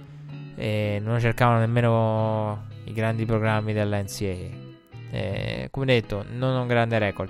Tra l'altro, a- parlando di Kingsbury, ho accennato la settimana scorsa eh, dei, dei- dei quarterback avuti. Eh, Johnny Manziel a Texas AM quando era quarterback coach o eh, qualcosa del genere. Patrick Mahomes ho saltato Baker Mayfield, ma credo che Baker Mayfield e Cliff Kingsbury nello stesso discorso non possano essere messi per il semplice fatto che, a parte il numero di partite disputate da, da Baker, per il semplice fatto che Baker Mayfield fosse un walk-on e poi trasferitosi eh, da Texas Tech a Oklahoma nuovamente walk-on. Quindi, onestamente, cioè il, fa- allora, il discorso è questo. E, mm, bisogna anche riconoscere quelli che sono i meriti quando si va a parlare, che ne so, del, del successo di un quarterback. eh, bisogna anche riconoscere i meriti. Che, che questo vale anche nella vita delle persone. Ci sono quelle persone che magari si prenderebbero meriti. ehm, per aver avuto una determinata persona in una determinata fase, ma in realtà non si rendono conto che potrebbero essere addirittura dall'altra parte, cioè que- tra quelle persone eh, per cui la persona ha avuto successo nonostante. Quindi addirittura essere dall'altra parte. Ecco, Kingsbury, io non so da quale delle due parti collocarlo. Ed ho dei seri dubbi che vada tra quelli. Dei, tra, me- tra coloro che hanno meriti. Per Baker Mayfield. Perché per me non, vale, non si può. Ecco, non si può eh, concedere a Kingsbury merito per lo sviluppo di Baker Mayfield. Perché, ripeto, troppo poco tempo. Un walk-on e poi trasferitosi a Oklahoma. Quindi non. eh, tra l'altro è con Baker Mayfield che non trova spazio nonostante venisse da Lake Travis. Io l'avevo raccontato quando abbiamo fatto il. eh, abbiamo presentato la puntata. Abbiamo fatto la puntata sui quarterback del draft. Lake Travis, una storia, grandi quarterback del Texas e tutto quanto. E non riesce a trovare spazio e ne- non credono in lui. eh, né Texas e lui deve andare addirittura a Texas Tech. E quindi ecco, eh, quando era uno dei, dei quarterback più interessanti in uscita da, dall'high school, eh, nel- in quel del Texas, Baker Mayfield. Quindi sul fatto che abbia dei meriti Kingsbury posso, mi concedete qualche dubbio. Comunque, eh, voi direte, ma perché l'hai messo alla fine? Hai dei dubbi su Kingsbury? Sì, ho dei dubbi su Kingsbury, anche se Kingsbury è un- forse la scelta con il potenziale maggiore, proprio che o, o è, o è qualcosa di, di- di- di estremamente rivoluzionario eh, o, o no. Lui e la Fleur sono le scelte più aggressive, non sono i Fangio, i Gaze, i Freddy Kitchens, i Bruce Arians. Ah, ecco, ricordo che rimangono aperti i Bengals. E le posizioni dei Bengals e dei Dolphins. E dei Dolphins pare sia favorito. eh, nei mm, Bengals pare sia favorito. Scusate, ho confuso. Nei Bengals pare sia favorito Zach Taylor, il quarterback coach eh, dei Rams. E, mentre per i Dolphins pare sia favorito Brian Flower, Flower, Flores. E, eh, Flores che ricordo eh, è il defensive coordinator dei Patriots. Brian Flores abbiamo visto eh, fare un ottimo lavoro ieri sulla sideline al fianco di Belichick scuola New England per Flores. Eh, però eh, non so se abbia in mano il play calling. Mi cogliete di sorpresa perché eh, ad inizio stagione e in avvicinamento alla stagione si diceva Brian Flores è eh, il defensive coordinator, ma la difesa in mano in realtà Bill Belichick. Quindi che sia un, un defensive coordinator più nominale che altro. Però ecco, interessa i Dolphins. Eh, probabilmente ecco Flores eh, ai Dolphins è più probabile di, di, di Taylor ai, ai, Bengals. Però voglio andare al challenge. Allora, che, che, i Bengals e i Dolphins stiano aspettando lascia pensare che i propri nomi ce l'abbiano. Questo sì questo sì, che i propri nomi ce l'abbiano e che i propri nomi possano venire da, da staff che adesso stiamo vedendo e abbiamo visto impegnati ai playoff. E tra l'altro è incredibile come, volevo dire una cosa, ah, eh, prima la cosa clamorosa che se poi mi confondo. E mh, poi parliamo di McCarthy, di Chris Richard e via discorrendo. Vuoi dire, vabbè, Kingsbury, hai dei dubbi su Kingsbury? No, scelta aggressiva, come detto, più delle altre. Il problema è che Kyler Murray è stato dato vicino, eh, sempre più vicino dalle voci a, eh, di, al dichiararsi al draft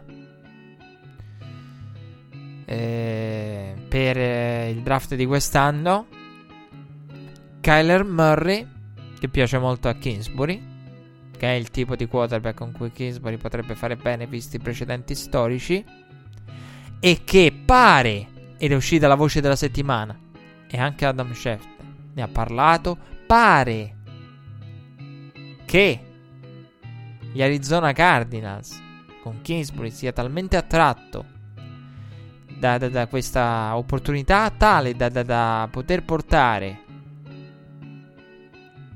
i Cardinals alla trade di Josh Rosen e a scegliere Kyler Murray. Voglio andare al challenge. Mamma mia, quando l'ho sentito non ci volevo credere. Ho detto come neutralizzare una franchigia. Perché non, no, non per Kyler Murray, per carità, facciamoci a capire. Quello che ha fatto Kyler Murray via braccio e via gambe contro l'Alabama è notevole. Quello che ha fatto in quest'Iceman eh, è notevole, eh, visti i candidati, gli avversari, quello che avevano a disposizione gli altri, anche dall'altra parte de- del, dif- del, del campo a livello difensivo. E la situazione di Oklahoma difensiva è tragica. Però, io voglio dire, andare a... a io lo trovo senza senso. Io, lo, io non... Vi giuro non ci riesco a credere. È talmente assurdo. Assurdo! E onestamente se dovessi vedere una trade del genere, io non so come, non so come potrei augurare il bene ai Cardinals per il futuro. Cioè, stiamo parlando di, di una cosa che nel football moderno non abbiamo mai visto. E che è blasfema. Già se si parla di Carson Wentz, la trade di Carson Wentz, te tengono false. Rosen, dopo un anno, protetto malissimo, esposto, con la muffa che si forma. E tutto quanto mandato via per avere che cosa? Tu dici un primo giro, no, non te lo danno. Non te lo danno, voglio andare al challenge. Ma che te danno? Non te danno niente qua. Perché se tu vai a, a scambiare Rosen, qualcuno potrebbe dirti, eh, però un rookie quarterback, primo giro, tu me lo scambi dopo un anno, allora vuol dire che questo è un bust. Mi vuoi infilare il bust? Ma col cavolo che ti do un primo giro. Un secondo ti posso dare. Un secondo più altro. Io non, io non lo so, cioè non, non riesco, perdonatemi, io sono dell'idea che i coach sopravvivono ed è giusto che possano farlo e sopravvivere ai quarterback. Ma non è questo il caso. Cioè, tu adesso, Arizona, General Manager Kaim, tu nomini, anzi, poi insomma, non è detto che alla lunga ci sia nemmeno lui, anzi, perché ho di seri dubbi su Steve Kaim e ve li ho già espressi. Ma io dico, Arizona adesso nominerebbe Kingsbury. Questo qui arriva con la minima esperienza da perdente a livello collegiale, nonostante abbia avuto, non lo so, chi sono stati i due dei quarterback più belli da vedere quest'anno? Non lo so, solo Mahomes e Mayfield, Mayfield passati da lui. Vabbè, Mayfield glielo ha buono perché non so se Kingsbury Mayfield possa essere, diciamo, abbia avuto un, un, un numero di partite sufficiente e di durata di rapporto tale da poter dire ha lavorato con Mayfield ed è stato sviluppato da perché siamo veramente al minimo. E non so se sono state 8 le partite giocate da Mayfield sotto Kingsbury. Può essere, era 3-5, non lo so, controllerò. Però mi ricordo una, un 3-5 da qualche parte. Io dico, nomini Kingsbury senza esperienza e poi vai a praticamente smontare tutto per prendere Kyler Murray, che è un'incognita che per carità, se, se, ti sceglie il football puoi stare sicuro, non c'è più il problema della ah, Josh Rosen, il tennis, ma vuole giocare, non vuole giocare. Però non riesco a capire. Josh Rosen era uno dei quarterback più intriganti, uno dei più intriganti a livello di qualità come passatore di questa classe di draft. Io non so, cioè, una trade del genere, la, non lo so, l'ho trovata talmente assurda. Cioè, da, da, da roba che non riesco a credere come tu possa praticamente etichettare Rosen come un bust. Perché io sono andato al challenge, ma voglio andare al challenge. Se tu scambi Rosen, ma col cavolo che te lo pagano. Praticamente tu stai dicendo questo è un bust. Abbiamo sbagliato quarterback. Come quando compri una cosa e subito dopo la rimetti in vendita o la riporti come usata. Ho sbagliato, meglio subito liberarsene che, che ancora magari valore a qualcuno interessa avere un Rosen quasi nuovo in relativamente buone condizioni. E quindi ecco, mettono l'annuncio su eBay. Eh, io non, non, riesco a capire come tu possa permettere a un coach con zero esperienza, perdente al college, magari di, di avere influenza e potere decisionale e portare una roba del genere. C'è la trade di un, uh, di un quarterback del primo giro tipico, un po' più tipico, per prendere uno un po' più atipico come Kyler Murray. Non ne ho la più pallida idea come si possa veramente, e soprattutto come si possa mandare via un quarterback come Rosen con le cassette che ha Rosen dopo un anno nel nulla. Cioè, questa cosa è, fan- è fantastico, è fantastico, veramente stupendo. E, e, ripeto, non è per Kyler Murray. Non è per Kyler Murray. E, che non è proprio propriamente il mio genere di quarterback, Kyler Murray. E, questo, insomma, segue Red Flag lo, lo, lo avrà capito. Ma è l'idea del, um, del fatto che non puoi etichettare Rosen come un bust dopo un anno. Non dimentichiamoci che stiamo parlando dei Rams. Ma guardate quello che è successo con Goff. Goff è... ha avuto una parabola incredibile a tal proposito. Quindi come fai? Dopo aver visto... Non lo so, cioè... Mi, mi, mi, mi fa mi fa scattare dalla rabbia a tratti questo. Come si fa? Come si fa dopo un anno? Dopo quello che è successo? Cioè, fossimo nella. Ne, non lo so, in un'era diversa. Ma siamo nell'era dei McVeigh e Goff. Di uno che pareva un bust. E adesso è tra i candidati all'MP. Grazie al, coach. questo lo sapete come la penso, la distribuzione. Però assurdo, in un'era del genere tu sei pronto a, a rinnegare Rosen dopo un anno per un coach boh, perdente al college con zero esperienza come Kingsbury. Boh, vabbè, ho dei seri dubbi su non su Kingsbury, ma su, su, questa cosa. Per me è un suicidio. Per me è un suicidio dei Cardinals. Una cosa del genere. Soprattutto perché poi va a prendere un quarterback atipico per lavorare con, con un allenatore. E poi Kingsbury ti arriva a sopravvivere a sviluppare Keller Murray. Perché poi anche questo, cioè, fa tutto questo casino per uno che, per un allenatore che magari mandi via. E magari dopo rimpiangi Rosa. Boh, vabbè. È, è talmente complessa la, la, la, cosa, talmente assurda che non, non, riesco a trovare un senso. Comunque, l'ho già detto, Vance Joseph, difensive coordinator dei Cardinals. Pausa musicale, devo rifiatare dopo, dopo Rosen e Kyler Murray. Ma non vi preoccupate che ci terrà compagnia perché questa voce sembra molto più vicina alla realtà di quanto sì, è assurda, però quando poi com- cominciano a comparire nomi di grandi reporter, Adam Schefter, dubbio che un fondo di verità ci sia, calcolando Kingsbury, Manziel, i tipi di quarterback avuti, eh, le cose che può fare con un Kyler Murray, dice, ma la gente che lo dice è abbastanza credibile, l'allenatore, il passato dell'allenatore parla per, non sia mai. Pausa musicale e poi divisional round con uh, tutte le quattro partite e l'avvicinamento al, ai championship delle due conference dopo il break.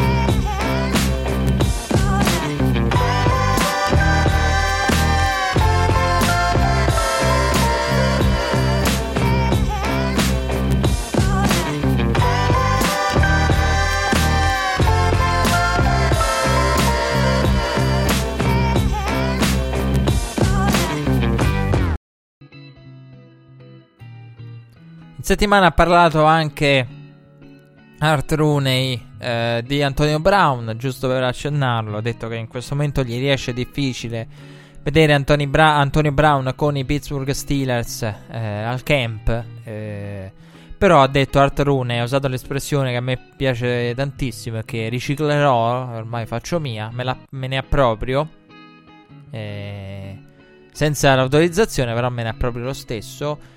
E ha detto eh, è una decisione che è ancora presto, insomma, c'è ancora la neve a terra che eh, è bellissima come espressione per, da applicare al football americano eh, nel, nell'off season, anzi, come detto, me ne approprio perché eh, è un modo di dire come per dire la, la vicenda è ancora fresca, però eh, mi piace anche dell'idea, c'è ancora la neve a terra, come per dire siamo eh, a doppio significato, siamo ancora eh, a gennaio e non è a, a gennaio con, con, la neve a terra che ne dovremmo decidere, ma probabilmente più avanti. Quindi mi piace sia da un punto di vista della stagione, sia da un punto di vista del, del concetto, della vicenda è ancora fresca. Eh, però ecco, fa strano sentire parlare in questo modo l'ownership eh, dei Pittsburgh Steelers, però d'altronde non riesce a immaginarsi lui Antonio Brown con gli Steelers eh, al camp, nemmeno noi riusciamo a immaginarsi, a immaginarci Antonio Brown agli, con gli Steelers a, al camp. L- ecco, su questo la penso esattamente come lui. E parliamo di, di questo divisional round, un divisional round che si è aperto con la vittoria dei, Col- dei Chiefs, sì, dei Colts dei Kansas City Chiefs eh, contro i Colts in una settimana in cui ho nuovamente fatto 3 su 4 al pronostico. E perché? Perché sono stato punito da aver scommesso contro Tom Brady e i Patriots. Come tante persone, anzi, come la, la, probabilmente la maggioranza, perché i Chargers erano una delle squadre più pronosticate eh, alla vigilia. Poi, strada facendo, i Patriots hanno avuto molto consenso anche da parte degli ex giocatori, degli esperti.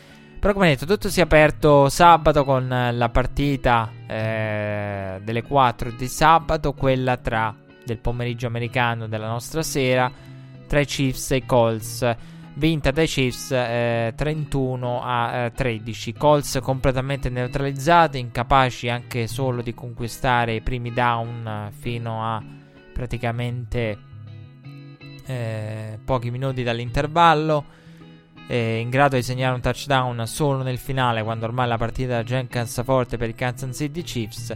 E che all'inizio hanno segnato l'unico touchdown, eh, l'unico touchdown della partita grazie al punt bloccato. E voi direte, ma come? Touchdown 13 punti, perché 13 punti? Perché ha fallito l'extra point Vinatieri, che ha anche sbagliato un field goal pesante che poteva, avrebbe potuto aiutare Kansas City e permettere ad Indianapolis di sfruttare bene eh, il, le varie situazioni eh, di fine primo tempo e eh, inizio secondo. Una partita a senso unico con Kansas City che segna possessi consecutivamente, segna touchdown consecutivamente nei primi possessi, eh, nei primi tre credo, eh, arrivando a dominare con un totale di yard 433 per Kansas City contro il 263 per i Colts. È una partita che ha visto il dominio dei Kansas City Chiefs, il dominio di Patrick Mahomes, 278 yards con Luck fermato a 203, calcolando che Luck ha avuto grande difficoltà. Eh, le yard 203 sono distribuite quasi tutte nel finale. Mac neutralizzato, 9 portate 46 yard. Dall'altra parte invece Damian Williams 25 portate 129 yard e come detto 278 yard. Passate da Patrick Mahomeboy Mahomeboy che eh, c'era un interrogativo su Patrick Mahomes dei playoff. Io non avevo dubbi eh, su Mahomes non avevo dubbi su Deshaun Watson.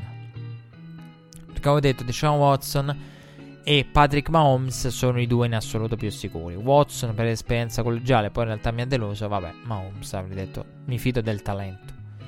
E così è stato. Però ecco, il dubbio c'era. Cosa è in grado di fare Mahomes eh, in condizioni particolari meteorologiche? Vabbè, quello ok. C'era grande fiducia, l'ho dimostrato. Però non solo quello. Condizioni meteorologiche di, di, di neve proprio quindi con un terreno pesante. E quello che ha mostrato contro i Colts mi ha impressionato perché è vero che con il terreno pesante è uno svantaggio per lui, quindi è uno svantaggio anche per la passa rush dei, dei Colts, tra l'altro neutralizzata eh, da Kansas City Chiefs. Poi ci arriviamo a parlare della difesa dei Chiefs, che in realtà è il vero fattore eh, X della partita. Però Ecco, la domanda era eh, cosa combina Mahomes quando il terreno è pesante? E Mahomes ha eh, dimostrato di, di, essere mobile, riuscire a muoversi e a mantenere le caratteristiche del suo gioco anche in, que- in quelle condizioni meteorologiche, con la neve, tra l'altro con il pubblico che tirava le palle di neve è stato anche rimproverato da Andy Reid che ha voluto evitare, ci è riuscito di dover arrivare ad annunci ufficiali, sanzioni e via discorrendo. E, però ecco, eh, mi ha colpito il fatto che Mahomes eh, con la neve a terra, il terreno in condizioni particolari, il freddo, sia riuscito a mantenere quella mobilità, quella capacità di uscire dalla tasca, di muoversi di qua, di muovere di là, di lanciare ad ogni angolo. Lo fa anche quando il terreno è un terreno difficile su cui giocare, è un terreno su cui è difficile essere mobili, essere agili. Lo fa anche col terreno, quello che richiede le scarpe pesanti come si, si suol dire in questi casi. E l'ho fatto, l'ho fatto, quindi mi, è, mi ha impressionato molto Mahomes. E poi è stata bravissima la difesa di Kansas City Chiefs, rivoluzionata. Mh, mm, vabbè, che siano leader nei sec lo sappiamo, però rivoluzionata nelle secondarie con qualche spostamento qua e là di pedine eh, che avevano deluso. Eh, vedi Skendrick. E, mm, poi ecco, diciamo che la partita dei Kansas City Chiefs la si può fotografare da Sorensen, che quando Sorensen ehm, Chris Carter raccontava tempo fa eh, che ogni volta che incontra una volta incontrò Raid per capirci, eh, per capirci di chi parliamo, quando parliamo di Sorensen. Eh, andò da Reed e gli disse: Ah, eh, che hai messo, lo hai messo in campo? E Reed ha detto: Eh, sì, l'ho messo in campo. E Chris Carter disse: Sì, non ti preoccupare, che quando lo metti in campo si vede. Quindi ecco, stiamo parlando di anche di, di, uomini all'interno, non è l'unico, all'interno delle secondarie dei Kansas City Chiefs e dei difese dei Chiefs, che quando sono in campo sai, si, si, vede, si vedono. Purtroppo per loro. E invece qui si sono visti in maniera positiva. E facendo anche ottime giocate. Ha fatto un'ottima giocata a Sorensen. E quindi ecco, eh, Kansas City in difesa è stata eccellente. Eh, però non sono d'accordo su una cosa. Voglio andare al challenge. Sono un'opinione condivisa. Non da me, però.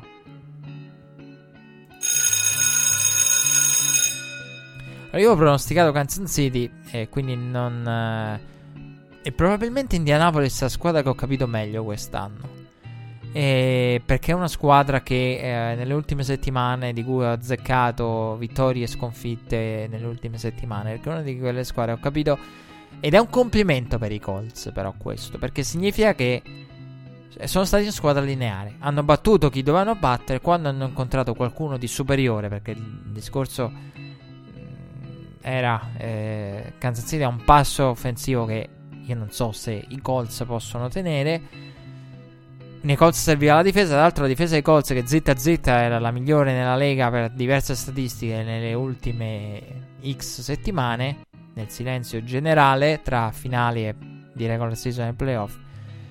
E quindi aveva dei numeri importanti. E... Però ecco, il discorso era se Kansas City accelera prende il largo e alza il ritmo. È difficile stare al passo dei Kansas City Chiefs per i Colts. E, però ecco, una squadra che ho capito è Indianapolis. E quindi sapevo che sarebbe stata difficilissima per Indianapolis. E, anche se mi aspettavo un, un Indianapolis eh, con un lavoro migliore di linea. Invece non c'è stato. Qui la linea ha faticato un po' e la pressione dei Kansas City Chiefs è arrivata e poi beh, le secondarie hanno alzato il livello perché il discorso razionale era quel matchup è molto sfavorevole Luck che apre le secondarie deboli dei Chiefs mentre la pass rush prova a superare la migliore linea dell'NFL e la pass rush che si era dimostrata insufficiente. E, cioè nel senso non sufficiente a compensare il nulla dietro e alle proprie spalle. Invece quel nulla alle proprie spalle non c'è stato, anzi hanno fatto un'ottima partita i Kansas City Chiefs eh, a livello difensivo. E alzando il livello, come tra l'altro l'hanno fatto perché non è una sorpresa, Kansas City in casa a livello difensivo è stata questa roba qui. Quindi ehm, il discorso sui Kansas City Chiefs è molto semplice perché i Chiefs hanno, sono stati in casa eh, più che positivi a livello, diciamo, più che positivi inteso come oltre la sufficienza a livello difensivo, in casa lo sono stati durante l'anno. Quindi se hanno faticato in difesa hanno faticato in trasferta. Se hanno preso 54 punti li hanno presi in trasferta. Eh, se hanno perso con segnando più di 40 e perso, più di 50 e per lo hanno fatto tutte le volte in trasferta. Questo va anche contestualizzato il ah, ma hanno segnato e hanno perso. E sì, ci sono delle cose assurde nella stagione dei Chiefs. Segnare più di 40, segnare più di 50 e perdere. Entrambe le partite in cui praticamente hai prodotto a livello offensivo, il tuo attacco ha prodotto al massimo delle proprie possibilità. Mm, sì, quello sì. Però è tutto in trasferta. E, però ecco, sono andato al challenge e lo devo rinnovare perché nel frattempo qua è invecchiato. È invecchiato di 10 anni e più, come Frank Reich con la, con la barba da, da, da playoff. E veramente ha preso 10 anni Frank Reich. E ecco, e si può parlare di Vinatieri, del figo sbagliato, delle occasioni sbagliate. Però in realtà Indianapolis anche lì non, è, non sarebbe stata in partita nemmeno con il figo di Vinatieri. Per quanto sia un errore insolito, il primo errore sotto le le tot yard, il primo extra point poi c'è stato sbagliato. I due errori, un figo e un extra point. Eh, il primo extra point sbagliato e Binatieri che eh, ha scherzato. Eh, Charles Woodson ha detto ma sbaglia, adesso con la neve sbaglia. Facendo riferimento al fa- alla famosa partita dell'attack rule con il field goal di Vinatieri, con calci importanti di Vinatieri in mezzo alla neve. E quindi sei uno specialista poi nel canciare in condizioni eh, di campo eh, ai limiti de- del- della praticabilità. E... Però ecco, i Colts non sono stati mai in partita. Però io sono andato al challenge perché eh, non sono d'accordo con l'opinione che credo sia di maggioranza, ovvero di un outcoaching dei Chiefs ai danni dei Colts. Per me non c'è stato un outcoaching. E, e soprattutto eh, io eh, noi parliamo spesso di statistiche, di analytics e roba varia. Però se c'erano delle statistiche tradizionali, quella più falsa, che tutti dicono i take, le ricezioni, la percentuale di passaggi completati. No, no, no. La statistica del football americano tradizionale più falsa e più inutile è quella dei terzi down. Che io sento dire utile, ah, i terzi down. 80% i terzi down dominanti. Dipende da cosa, si intende, cioè dipende da quali terzi down. Perché i Colts sono stati disastrosi al terzo down in questa partita, disastrosi. erano zero terzi down a un certo punto. Non so con quanti hanno concluso. Però uno diceva ma come Frank Reich, l'out coach, la specialità di Frank Reich i terzi down. Sì, ma i terzi down, il pacchetto dei terzi down che abbiamo tanto elogiato di Frank Reich arriva con terzi down dalla distanza intermedia. Terzo e 5. È lì che è la specialità di Frank Reich. Qui in molti casi Indianapolis non riusciva a produrre e quando il terzo down è un terzo e 10. Onestamente non è, non è, il terzo down il tuo problema quando il terzo down è terzo e 10. Ma sono i primi, i precedenti due down che, che, che ti hanno portato a quella, a quella situazione. Quindi non, non, so se c'è, nel senso... Conta il terzo down, ma in realtà la, il drive lo decidono i primi due. Quindi ecco. E poi perché non sono riusciti a ingranare con Mac. Eh, una partita sofferta dai, dai Colts a livello di running game e mancando Mac l'H ha sbagliato tanto perché ha sbagliato tanto soprattutto all'inizio e, e poi una di quelle partite dove pronti via Kansas City, Kansas City il rischio era il timore era che dei, dei tifosi dei Chiefs era che Kansas City potesse magari eh, finire con un free and out. Touchdown dei Colts. Che ne so, e punt per i Chiefs. E, a quel punto, magari sì, sì. nasce il panico. Che poi il panico a un certo punto l'abbiamo visto, anche se la partita era chiusa per le storiche rimonte subite ad opera dei Colts, eh, la rimonta di, di, di Mariota dello scorso anno. E... Quindi ecco, diciamo che eh, c'è il discorso eh, paura, precedenti storici. Eh, anche Andy Reid ha detto si impara molto dalle precedenti avventure. L'ho detto, Andy Reid che ha un record positivo ai playoff, finito con un record negativo ed ha un record di carriera eh, negativo per via dell'esperienza a Kansas City. E di, di... Ah, veramente Kansas City aveva, tu- cioè, aveva tutto, ha tutto nella sua storia. E tra l'altro non ospita il championship, eh, non ha mai ospitato il championship. E, e l'ultima vittoria era con Joe Montana quarterback. Questo per capire. Però ecco, mi, ha, mi, è piaciuto molto l'approccio dei Chiefs, eh, che a livello mentale, molto sgombri mentalmente. Sì, a un certo punto hanno avuto paura, però ripeto, pre- hanno precedenti di rimonta contro i Colts, hanno precedenti di rimonta eh, in, in, casa a non finire, anche dello scorso anno con i Titans. Hanno precedenti di grandi stagioni, grandi record e bye e poi sconfitta in casa, cioè hanno precedenti di tutto non hanno precedenti di championship ospitati. Quindi, cioè, nel senso, la storia è proprio contro Kansas City. E, però, ecco, sarebbe stata troppo clamorosa la sconfitta di Kansas City Chiefs. Eh, sarà partita a senso unico, mai veramente in discussione, mai veramente in partita ai Colts. Però, eh, sull'outcoaching andrei con cautela perché la partita ha preso una piega netta e, e poi, vabbè, eh, non è stata in grado di rispondere a Tyreek Hill sul secondo possesso. Lì è stata praticamente la, la colpo di grazia subito all'inizio. Touchdown di Tyreek Hill. Dunque, Kansas City al Championship in casa a contro chi? Contro i Patriots. Questo lo sappiamo, ma prima dobbiamo analizzare la partita tra Rams e Cowboys. E una partita che ha visto la vittoria dei Rams. E, mm, I Cowboys avevano nel corso della settimana ricevuto molte, molta attenzione, molta, molte scommesse sui Cowboys, molta gente aveva, stava puntando i Cowboys, gli analisti, molti avevano cominciato a dire ma attenzione ai Cowboys. Eh, io eh, devo essere onesto, eh, questa partita era più di una partita perché in questa partita c'è.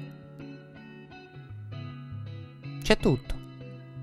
Cioè, io eh, ho pensato alla vigilia di questa partita: se i Cowboys vincono, finisce il mondo. Perché Sean McVay, che porta i LaFleur, i Kingsbury, i Kitchens, in un certo senso, più il LaFleur e i Kingsbury, in senso più stretto, alle nomine Sean McVay, tutti alla ricerca di McVay. Si scherza tanto. Chi ha preso un caffè con McVay, ha parlato con McVay, intervistato McVay. Io ho visto tante partite dei Rams con McVay, non lo so, potrei essere anch'io un candidato a un ruolo, anche noi che guardiamo, potremmo essere candidabili. Soprattutto se guardiamo tante partite dei Rams, eh, amiamo studiare il gioco dei Rams. Quindi tutta questa narrativa dell'attacco poteva in una settimana terminare. Perché c'era da un lato Kansas City, dall'altro i Rams. Vabbè. Però soprattutto i Rams sarebbe stata quella del un anno a parlare di. E invece no, abbiamo, abbiamo i tre attacchi esplosivi: Rams, Chiefs e Saints. Alle finali di, di conference. Al championship round. Però ecco, mi, mi piaceva. Eh, parlare di questo perché veramente la sconfitta de- una sconfitta eventuale dei Rams avrebbe significato la, la fine del mondo. Con eh, la nomina di McVay, McVay il grande coach, eh, McVay che influenza le scelte del futuro dei prossimi dieci anni e chi ne ha più ne metta. Se McVay viene sconfitto dai Cowboys, beh, Kingsbury e la Florida devono ringraziare che hanno già trovato il posto. Però qualche dubbio lo fa venire. L'avrebbe fatto venire. su, ma alla fine tutta questa innovazione offensiva, poi playoff dove va? Perché l'anno scorso era un conto. L'anno scorso era un conto e venivano da da un turnaround vero e proprio e quindi si potevano accontentare anche di una la presenza playoff era più che sufficiente. E qui no, qui doveva, dovevano vincere in casa in uno stadio che sapevamo sarebbe stato a maggioranza tifosi dei Cowboys. Perché si sono allenati i Cowboys in California perché la California e Los Angeles ha tanti tifosi dei Cowboys e soprattutto dovuto al fatto che i Rams sono stati lontani dalla città per troppi anni.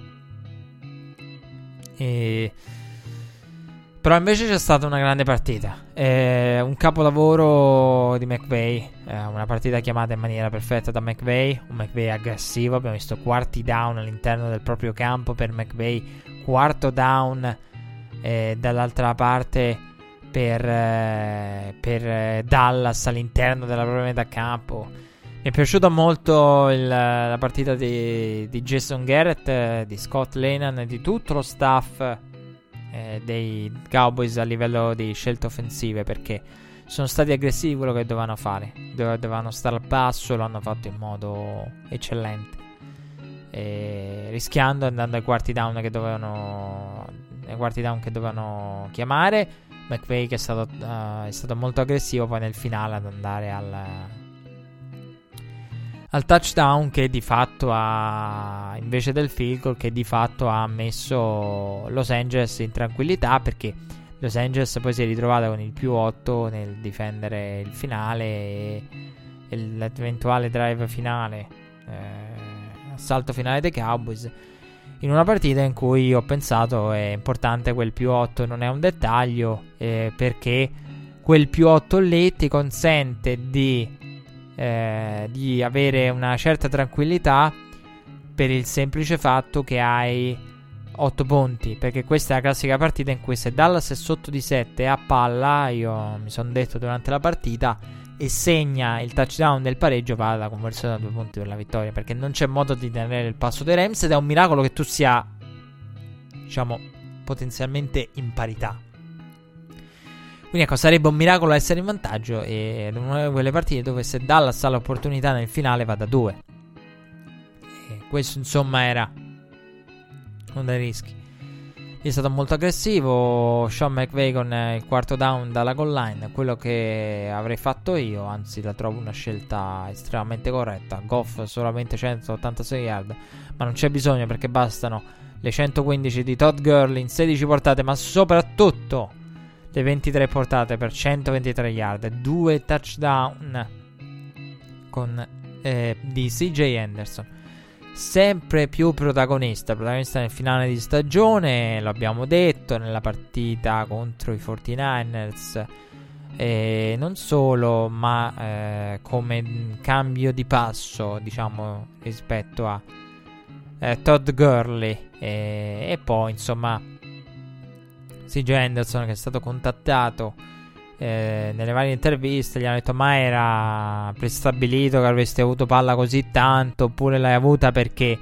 Perché hai corso bene lui ha detto no ogni, ogni volta partiamo con questa idea partiamo con l'idea del, della, del cercare di avere di, di, distribuire le portate vediamo un po' e quindi ho fatto bene per questo ho avuto più portate però ecco ha ribadito che eh, non era prestabilito da McVeigh la distribuzione delle portate. Poi, come avete visto e come vi ho letto poc'anzi, ne ha avute più di, di Todd Gurley. E bene, molto bene, come detto, i Rams. E, e, c'era il dubbio, ma riescono i Rams a fermare la corsa? Perché i Rams hanno sofferto contro la corsa.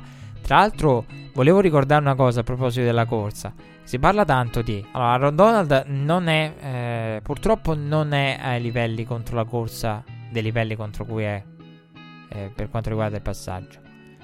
Ai livelli del passaggio. Questo io l'ho detto e non bisogna riconoscerlo. Eh, che, che, poi la discussione termina con il. Vabbè, ma nella lega di oggi si passa. Quindi meglio un Aaron Donald. Però ecco, quello che mi piaceva ricordare è che quando noi abbiamo analizzato le cassette di Indoma Su, la scorsa off-season di Indoma Su e della sua situazione contrattuale, quando girava nel mercato e faceva le visite di qua e di là, cosa vi ho detto di Indoma Su? Il problema di Indoma Su è che costa tanto eh, potenzialmente ed è un run stopper. Ma questa capacità, l'essere un run stopper, il migliore per certi versi nei periodi migliori della carriera, al top dell'NFL per quanto riguarda i run stopper, Ndomakasu non si è visto. Cioè, eh, fa strano dire che una, una linea con Ndomakasu una difesa con i Rams con Ndomakasu non riesca a fermare la corsa, visto che Ndomakasu è una stopper.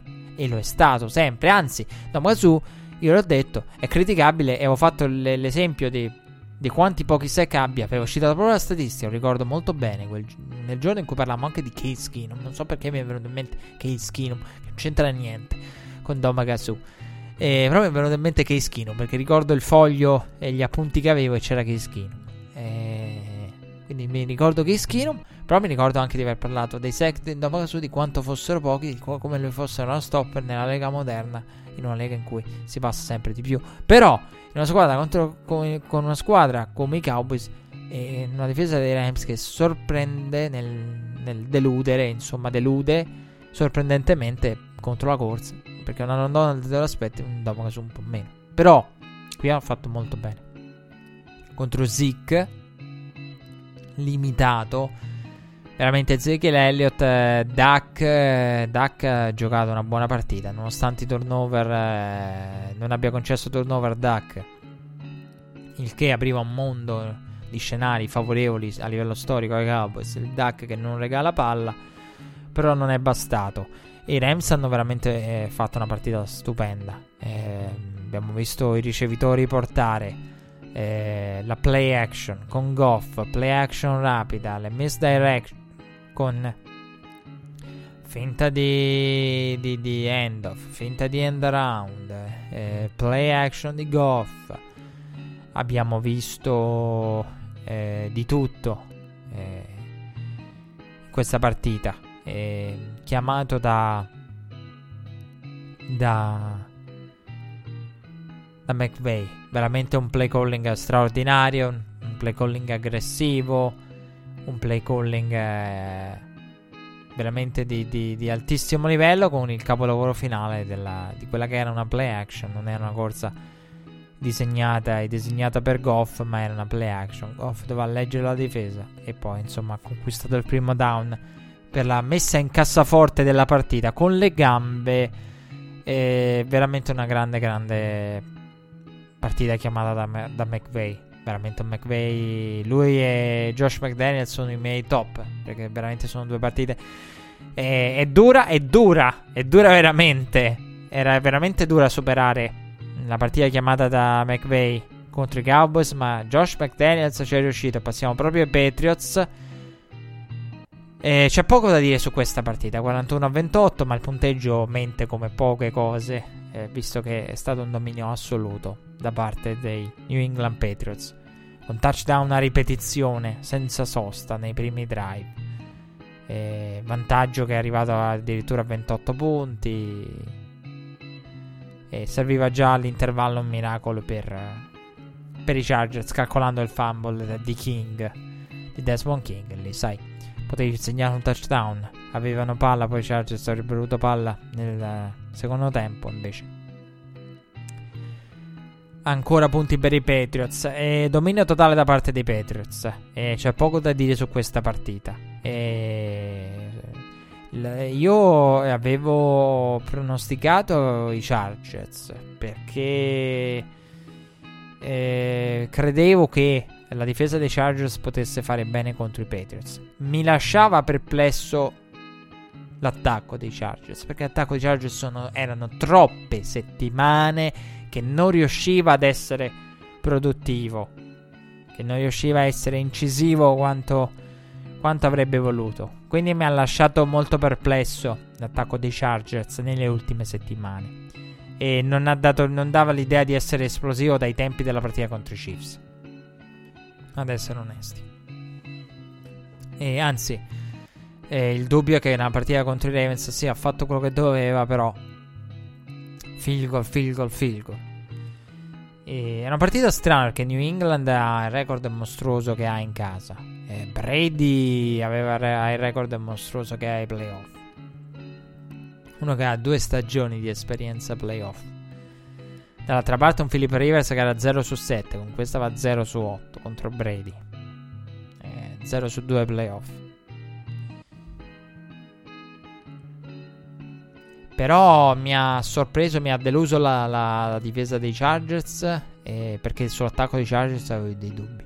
Pensavo la difesa dei Chargers potesse replicare un minimo la partita di, degli Steelers. Seppur in casa. New England sia un'altra cosa rispetto all'andare a Pittsburgh. Però ecco, ero convinto che potesse mettere pressione a Brady.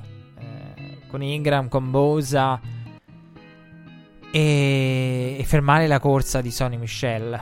Eh, invece no. Anche se c'era il problema della difesa zona. Difesa zona dei Chargers, essendo una squadra da difesa zona, tanti DBs. Belichick mette i tight end, mismatch. E Brady nel frattempo, quando deve lanciare, apre la, la, le varie zone. E... Quindi mi ha deluso in questo senso la, i Chargers in tutto e per tutto. Poi a livello offensivo erano partiti con un touchdown di risposta. Poi c'è stato il mancato catch di Mike Williams. Che secondo me è stata la, la chiave di volta. Da lì è finita la partita. Cioè la partita dei Chargers è finita con quel catch mancato da Williams.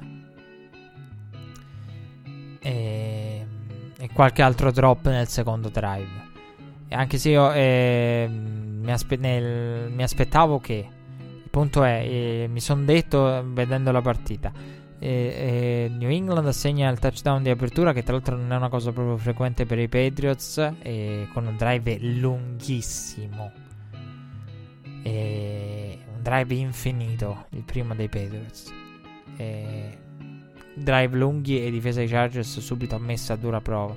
Però io a quel punto, dopo la risposta dei Chargers, eh, con il con il touchdown di Keenan Allen, eh, mi sono detto adesso serve la difesa dei Chargers. Se New England segna e va quatt- eh, il touchdown e va 14-17 comincia a diventare dura. Cioè la mia paura era che ho detto a questo punto sul 7 pari deve arrivare la difesa dei Chargers a limitare New England, perché se New England continua a segnare un touchdown qui 14 a 7 comincia a diventare difficile perché i Chargers, non, ripeto, nelle ultime partite non hanno mostrato alcun tipo di esplosività a livello offensivo. E ecco, parlavo prima di outcoaching i Colts, non i Colts contro i Chiefs. Beh, qui c'è stato un outcoaching enorme, enorme, enorme. E ho detto difficile superare, è difficile superare la partita, era difficile superare la partita chiamata da McVay contro i Cowboys. Ma Josh McDaniels ci è riuscito. Io vado al challenge.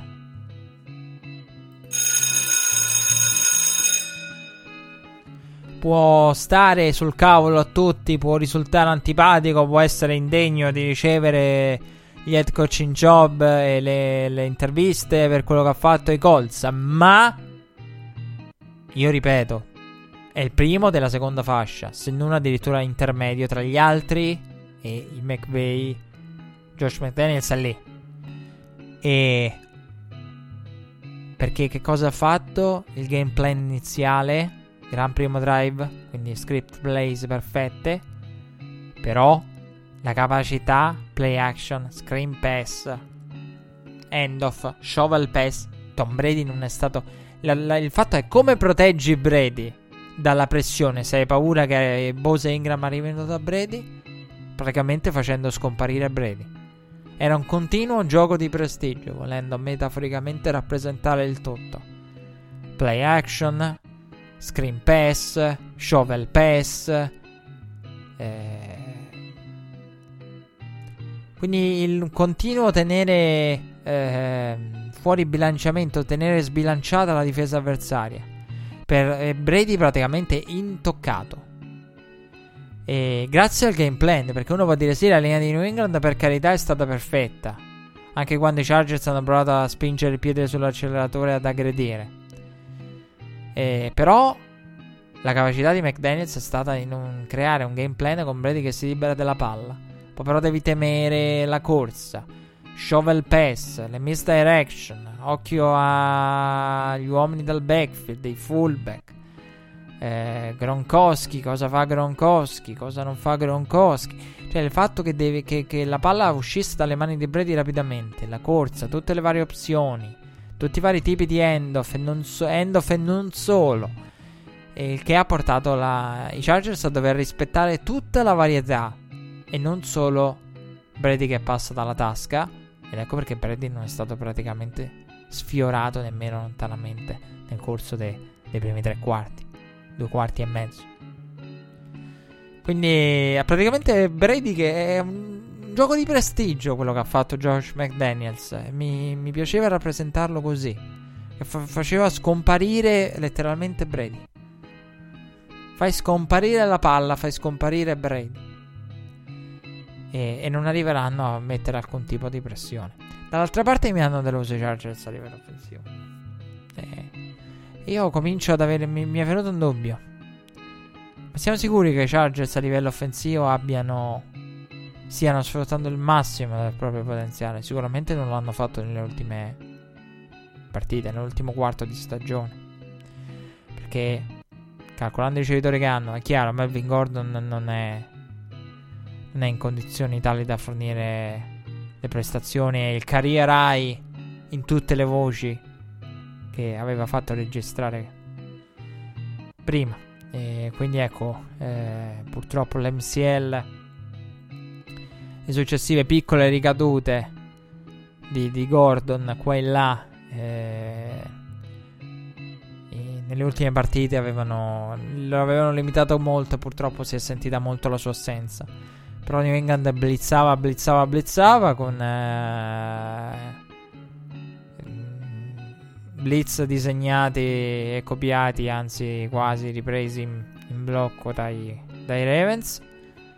Dall'altra parte i Chargers hanno provato ad aggredire la profondità, però non hanno trovato i, i passaggi e poi insomma... Il problema è questo, i Chargers dovevano... L'alternativa era far uscire palla dalle mani di Philip Rivers nel più breve tempo possibile. Però è anche vero che la reazione al blitz è diversa perché ti aggrediscono e sei sotto.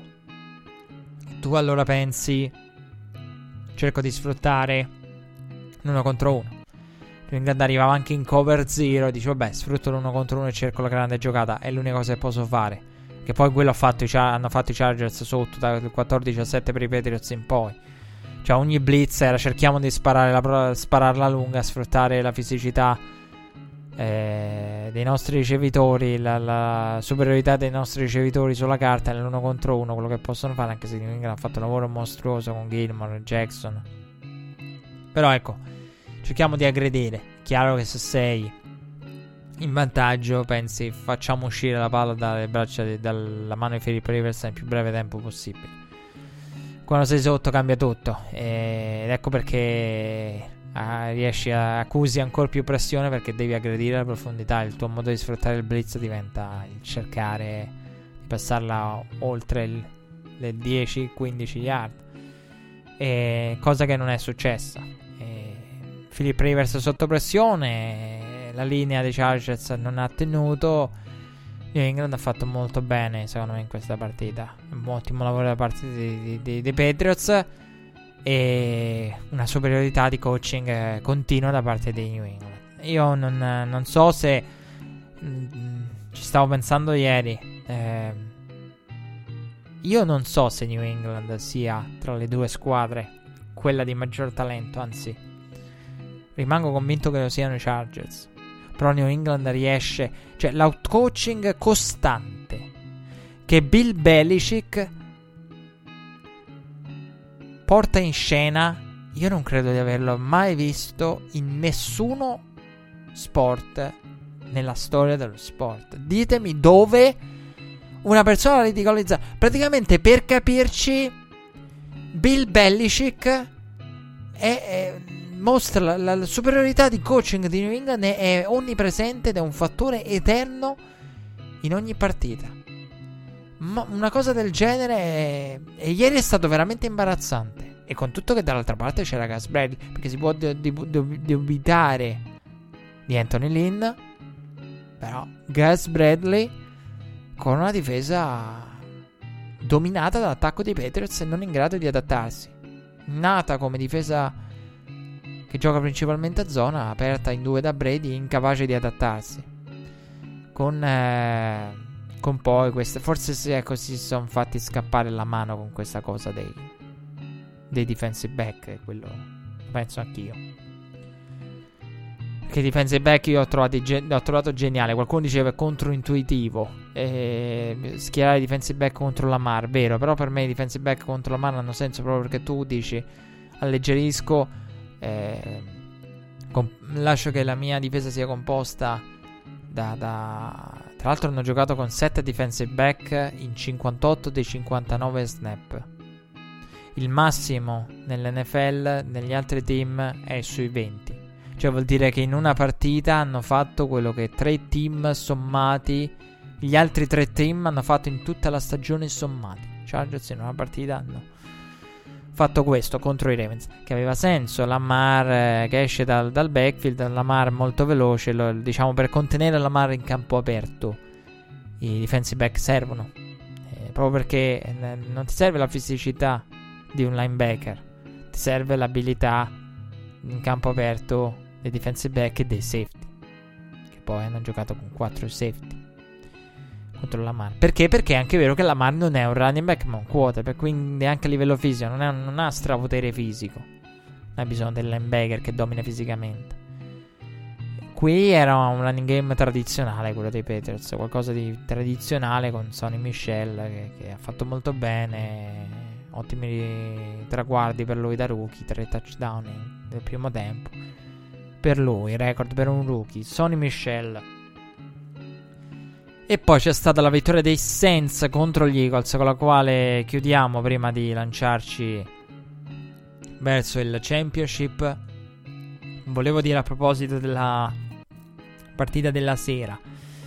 Eh, molto bene eh, le script plays eh, per Doc Peterson. Eh, molto bene l'avvio con Breeze intercettato eh, dalle Blank sulla prima sul primo snap, il primo passaggio e vantaggio de, de, de, degli Eagles che poi hanno continuato a costruire con qualche regalo anche in copertura perché sul successivo touchdown degli Eagles eh, non c'è intesa nelle secondarie dei Saints e bisogna sempre correre con il ricevitore.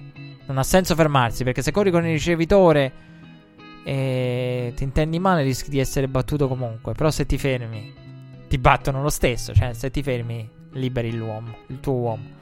Quindi male che va, è meglio sbagliare continuando a seguire il ricevitore che fermarsi proprio così. Nel dubbio. E... 14 a 0 e, e poi 20 a 0 di parziale per i Sens senza che hanno sofferto molto all'inizio e non riuscivano a produrre, a trovare, macinare yard. E... Tra l'altro si parlava di produzione. E... Imbarazzante il confronto tra le giocate dei Chargers e i primi down dei Patriots durante tutto l'arco della partita. Avevano più primi down. I Patriots che i Chargers. Onestamente io non mi, a... ecco, mi aspettavo... Eh, per tornare ai Chargers che mi è venuto in mente. Mi aspettavo una potenziale upset dei Chargers che potessero essere pericolosi. Però vabbè, se New England fa la New England vince. Però nessuno si aspettava una, una, un blowout. Cioè, qui siamo, qui siamo. L'anno scorso ha massacrato Tennessee a questo punto. New England. Qui siamo a quanto di più facile ci sia. E anzi, da, da fiducia a New England in ottica Championship, proprio perché questa partita è stata relativamente facile da vincere. Più che facile da vincere, perché anzi forse è stata la partita a senso unico di tutti i playoff. E credo, spero che rimanga tale perché, insomma, per quelle che ci aspettano, speriamo di vedere due grandi finali di conference. Dicevo, senza in difficoltà, poi arriva il fake punt con la, lo snap diretto, trasformato, Tyson Mill e poi da lì si accende New Orleans, devastante con eh, Michael Thomas, devastante l'attacco dei, dei, dei Saints con Michael Thomas veramente in grandissimo, grandissimo, grandissima forma. E 171 yard su 12 ricezioni, 16 target. E come, scherzava quel, come scherzava Charles Davis in telecronaca. Drew Brees solo 28 su 38. Michael Thomas solo 12 ricezioni su 16 target. Sono poche eh, per lui, per i suoi standard. Male. Solo un touchdown. E mh, nel finale, bene, Ingram 71 yard, Camara 53 hanno completato, eh, soprattutto nel finale, nelle giocate importanti. ehm, senza che hanno cercato di complicarsi da quel momento in poi è cambiato tutto perché anche Michael Thomas eh, ha dichiarato poi ad NFL Network il momento in cui ci siamo resi conto che la partita è cambiata è proprio il fake punt aggressivo di, di- di Sean Payton. Eh, tra l'altro, onestamente, voglio andare al challenge su. Voglio andare al challenge. E è giustissimo accettare la penalità per quarto down. Perdonatemi, non si può. Cioè, adesso onestamente non, non scherziamo. Cioè, vuoi. vuoi e poi per- meglio un fake punt che aver- ridare palla a, a Drew Brees per un altro down. Hai limitato Drew Brees perché devi dare un altro down a Drew Brees. Parte questo. Però, cioè, onestamente dire, ah, doveva difendere, doveva rifiutare la penalità, prendere l'holding ed evitare il... Il quarto down, ho capito, ma siamo che era la linea delle 30 e qualcosa, su. Siamo nel- nella propria metà campo, veramente non... non riesco a capire come possa esistere. Cioè, non a volte io non riesco a capire. Ho una visione. Talmente forse guardo troppo football americano. Questo è il mio problema. Guardo troppe partite. E... O in generale. O guardo troppe partite. Gioco troppo a Madden. Quindi troppe situazioni a livello di quantità. Non lo so, forse è questo il problema mio. Perché. Cioè, sentire insomma McVeigh. Ah, e. ehm, Sentire McVeigh mh, parlare del, del quarto down di McVeigh, io sarei andato al quarto down. Sei sulla linea delle 1, se poi da Prescott ti deve lanciare e fare 99 yard di drive, bene. Che li faccia Dak Prescott 99 yard di drive.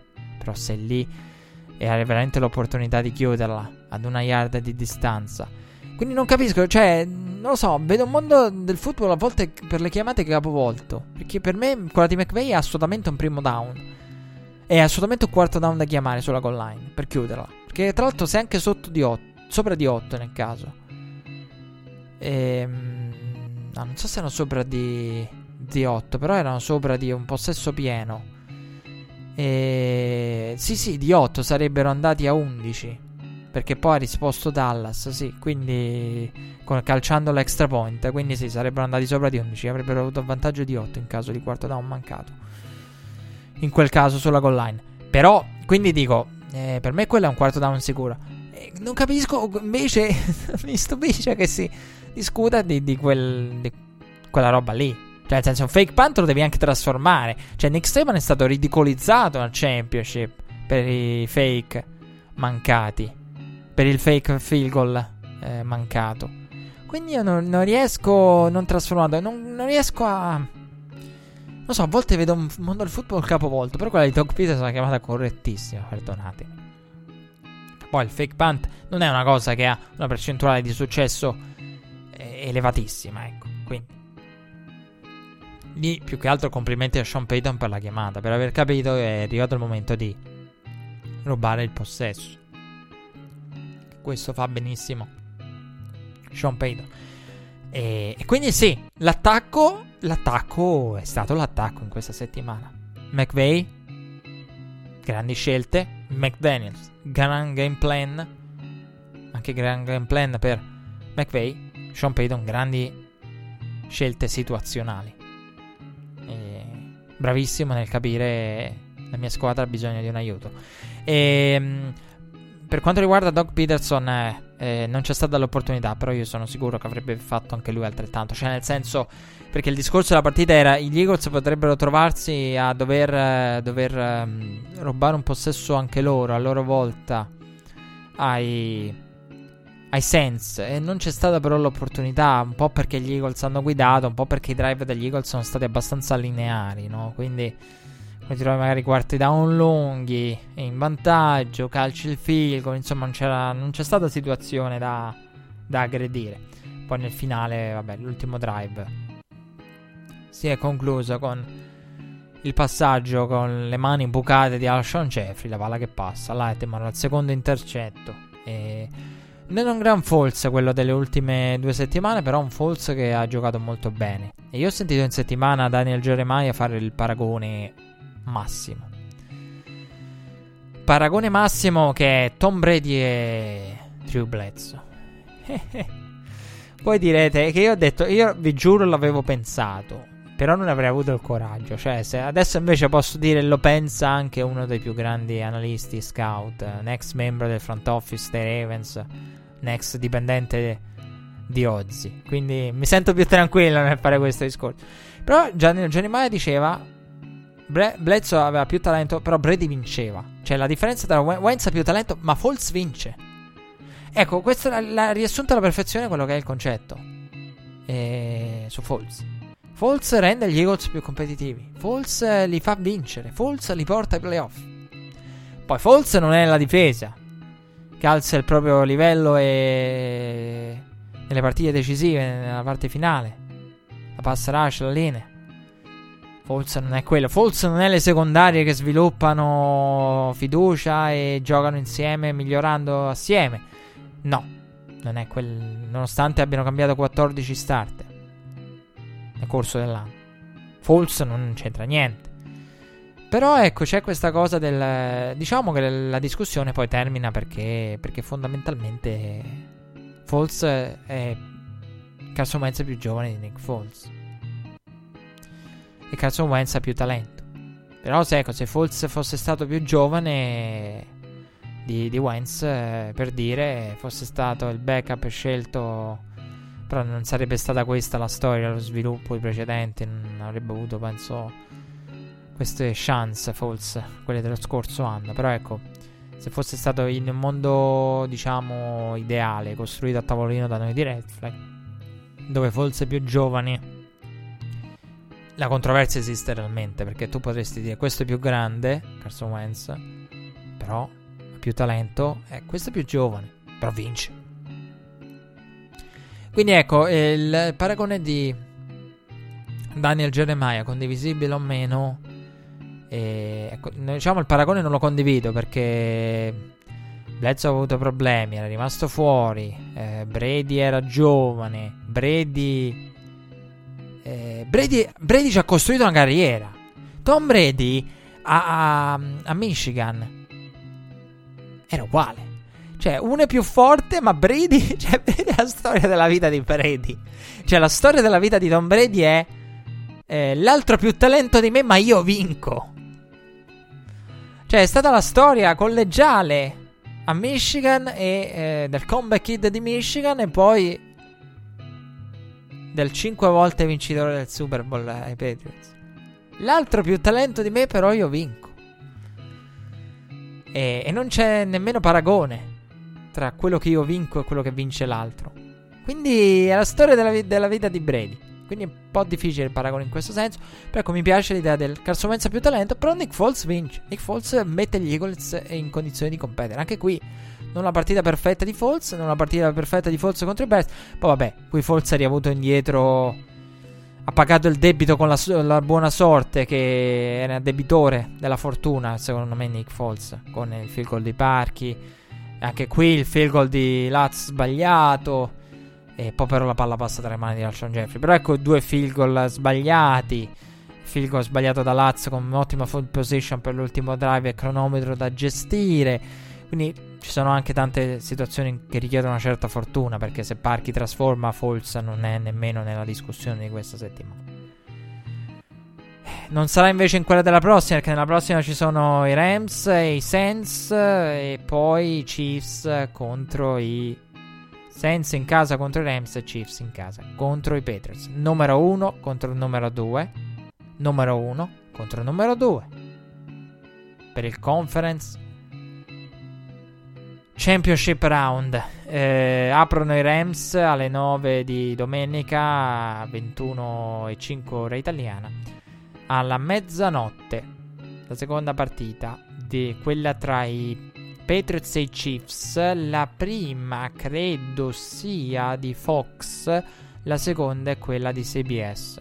Quindi nella prima avrete Joe Buck e Troy ma nella seconda quella delle 6 è quella che appartiene a CBS che è anche broadcaster del Super Bowl con Tony Romo. Eh, lo ricordo quindi eh, nel mezzo ovviamente ci sarà nella settimana successiva il Pro Bowl eh, di Orlando nella settimana successiva inteso come domenica 27 e dal giovedì in poi. È sempre divertente il Pro Bowl a me piace vederlo. E non piacciono i concetti dietro il Pro Bowl quello, quello è vero Comunque, eh, io dico Kansas City Chiefs ad Arrowhead eh, a battere i Patriots. Questa è la mia scelta, diciamo, di quelle sicure, il mio punto fisso. Eh, dubito ancora dei Patriots, ma non di New England. E voglio in questa partita, diciamo che quanto fatto vedere potrebbe portare a dire New England.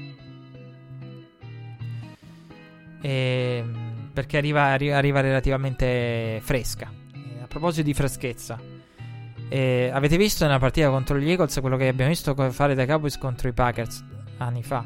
Cioè, gli Saints erano una squadra per cui avevamo detto attenzione perché hanno fatto riposare tutti. Ha giocato Bridgewater contro i Panthers. Bridgewater, una, eh, il bye e poi questa partita. Avete visto com'è finita? Anche qui come è andata all'inizio? 14 a 0. Esattamente un touchdown, due possessi di vantaggio, esattamente come è successo a Cal- Cowboys contro i Packers. Quindi ancora una volta sì, chi, chi, fa riposare tutti alla week 17 e poi al bye ci mette un quarto, un quarto e mezzo. Quello che è successo è senza, ma era, è assurdo proprio, si è verificata una legge matematica. Una legge della scienza. E la scienza che ci dà, come la matematica, favoriti Kansas City Chiefs, favoriti Saints, ovviamente erano favoriti da, da, prima della stagione, favoriti prima dei playoff per il Super Bowl.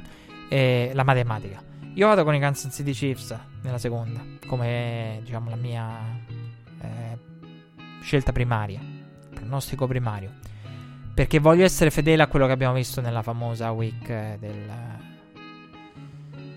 di Foxborough eh, nel precedente di Foxboro abbiamo avuto la sensazione che ad Arrowhead la vincono quelli in maglia rossa. Nell'eventuale championship.